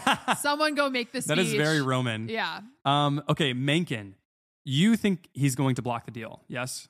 Yes. I think he's not going to block the deal. Oh, the Gojo deal. yeah. I think he's playing Roman. Oh, okay. So I think he tells the American people in his final president speech that he doesn't believe in transactional relationships. And I think that was Mhm. purposely written because he just made a transaction behind the Mm, scenes. okay. Now, that could mean that our presidents are lying to us Yeah, I thought it was more a comment on criticizing yeah, us for things that we need and then they do things behind closed doors. So that could be a comment, but I also think it would be kind of interesting and spicy if like Mencken actually is like, I'm not helping you guys, but now I'm going to be president elect possibly. So Okay. just a thought for listeners. Yeah, but he still needs them to spin the narrative for him. So I can't Okay. imagine in two episodes he's going to say, "No, just kidding, I'm not supporting you guys. Like we aren't we no longer have an agreement because then they'll just push all their support from ATN and their news network into the narrative for Jimenez and how That's I mean, well actually they can't though because then they'd have to eat their words for calling Wisconsin. So oh yeah, and there's going to be lawsuits it could be Wisconsin. So, they actually, really could be that. right about the bind that they're in. Okay, last part, last one. Who will be at the funeral? Marcia? Everyone, Kerry? the major cultural and political players and corporate players in the whole world. Can I put this out there though? Yeah. Marcia, Kerry, Holly Hunter's character. Oh, I forgot to. Holly make- Hunter character from That's Jane? true, yeah. all in the same row. I forgot to make a take about Marcia. Okay. Last episode. See, this is what predictions are for. You Yeah. got it. And so at the very beginning of this whole series, we know that Marcia has some sort of thing in the will where she has double voting power. Mhm. Are I did that get signed? that was in season one. Yeah. Yeah. Or, like, did something happen where I, I don't think it got signed in that episode or that season, but when Marcia comes back and Logan needs her to have a good image, That's in season three. Right? Yes. um, she gets a, a the, whatever deal she wants. Huge right, deal, signed. apparently. Yeah, like money, like after. had a great lawyer. And we don't know what else is in that deal, and it could very well be that she just like She could. Screws over She's the, the number one boy? Yeah. Do we are we miss, having Missing a mistake Marcia? of Marcia not being on our number one boy? Oh, that'd be that'd be ranking? crazy. Yeah. Um, and then the Pierces at Logan's wedding, invited, not invited. Do they come? Do they His not funeral. come? He said wedding. And S- uh, sorry, funeral. And then Stewy, Stewy. who's got to be there. yeah, Yeah. got to be there. All right. Uh, last point. We have heard nothing about Logan's autobiography or biography that's being written this season. Oh, that's true too. So there's also a podcast that's been digging up his past. That's true we too. haven't heard anything Yeah. about that. I really, guys, I really tried to like point out everything I could for predictions because we're in the last two episodes, and I love this show and I love talking about it. And I want to make sure we've covered all our bases. All right, that was the extra credits of season four, episode eight. America decides, where they did not decide anything, but that is the name of the episode. Spider-Man rewatch for our podcast. Check our Letterboxd. It's we're almost great. done. Yeah, It's so fun. It's so much fun. These last three with Tom Holland are way better than I thought they were going to be Mhm. on rewatch. Um, we're going to do a big episode for Spider Man dropping next week, and our mailbag is on its way too. Also, don't forget to follow our podcast on Spotify and Apple and shoot us five stars. We're an independent show, and we appreciate your support. Let us know what you like about our show in Apple reviews if you can. Yeah, it helps us get found on the algorithm, so we Yes. appreciate it. It's a big help. Also, on Spotify, there will be a poll you can answer where we want to know who you predict will finish the season as the number one boy. Is it going to be Matsson or Ken? Uh, maybe we'll put some other people on there too, so Okay. people can have some choices. We'll put, we'll put some of our people from our ranking on Could there. you see Roman taking it over? No. Okay. No, I'm out on Roman. all right, we just made a really good night of podcasting. I hope you all have a great rest of your week. We'll be back next week. This has been Trey. And this is Kelsi. Peace. Bye. Everyone's just going to be like, Kelsi was all over the place in that ranking. Can Roman? But can Shiv? But can Shiv, can Marcia? Can Marcia be number one boy?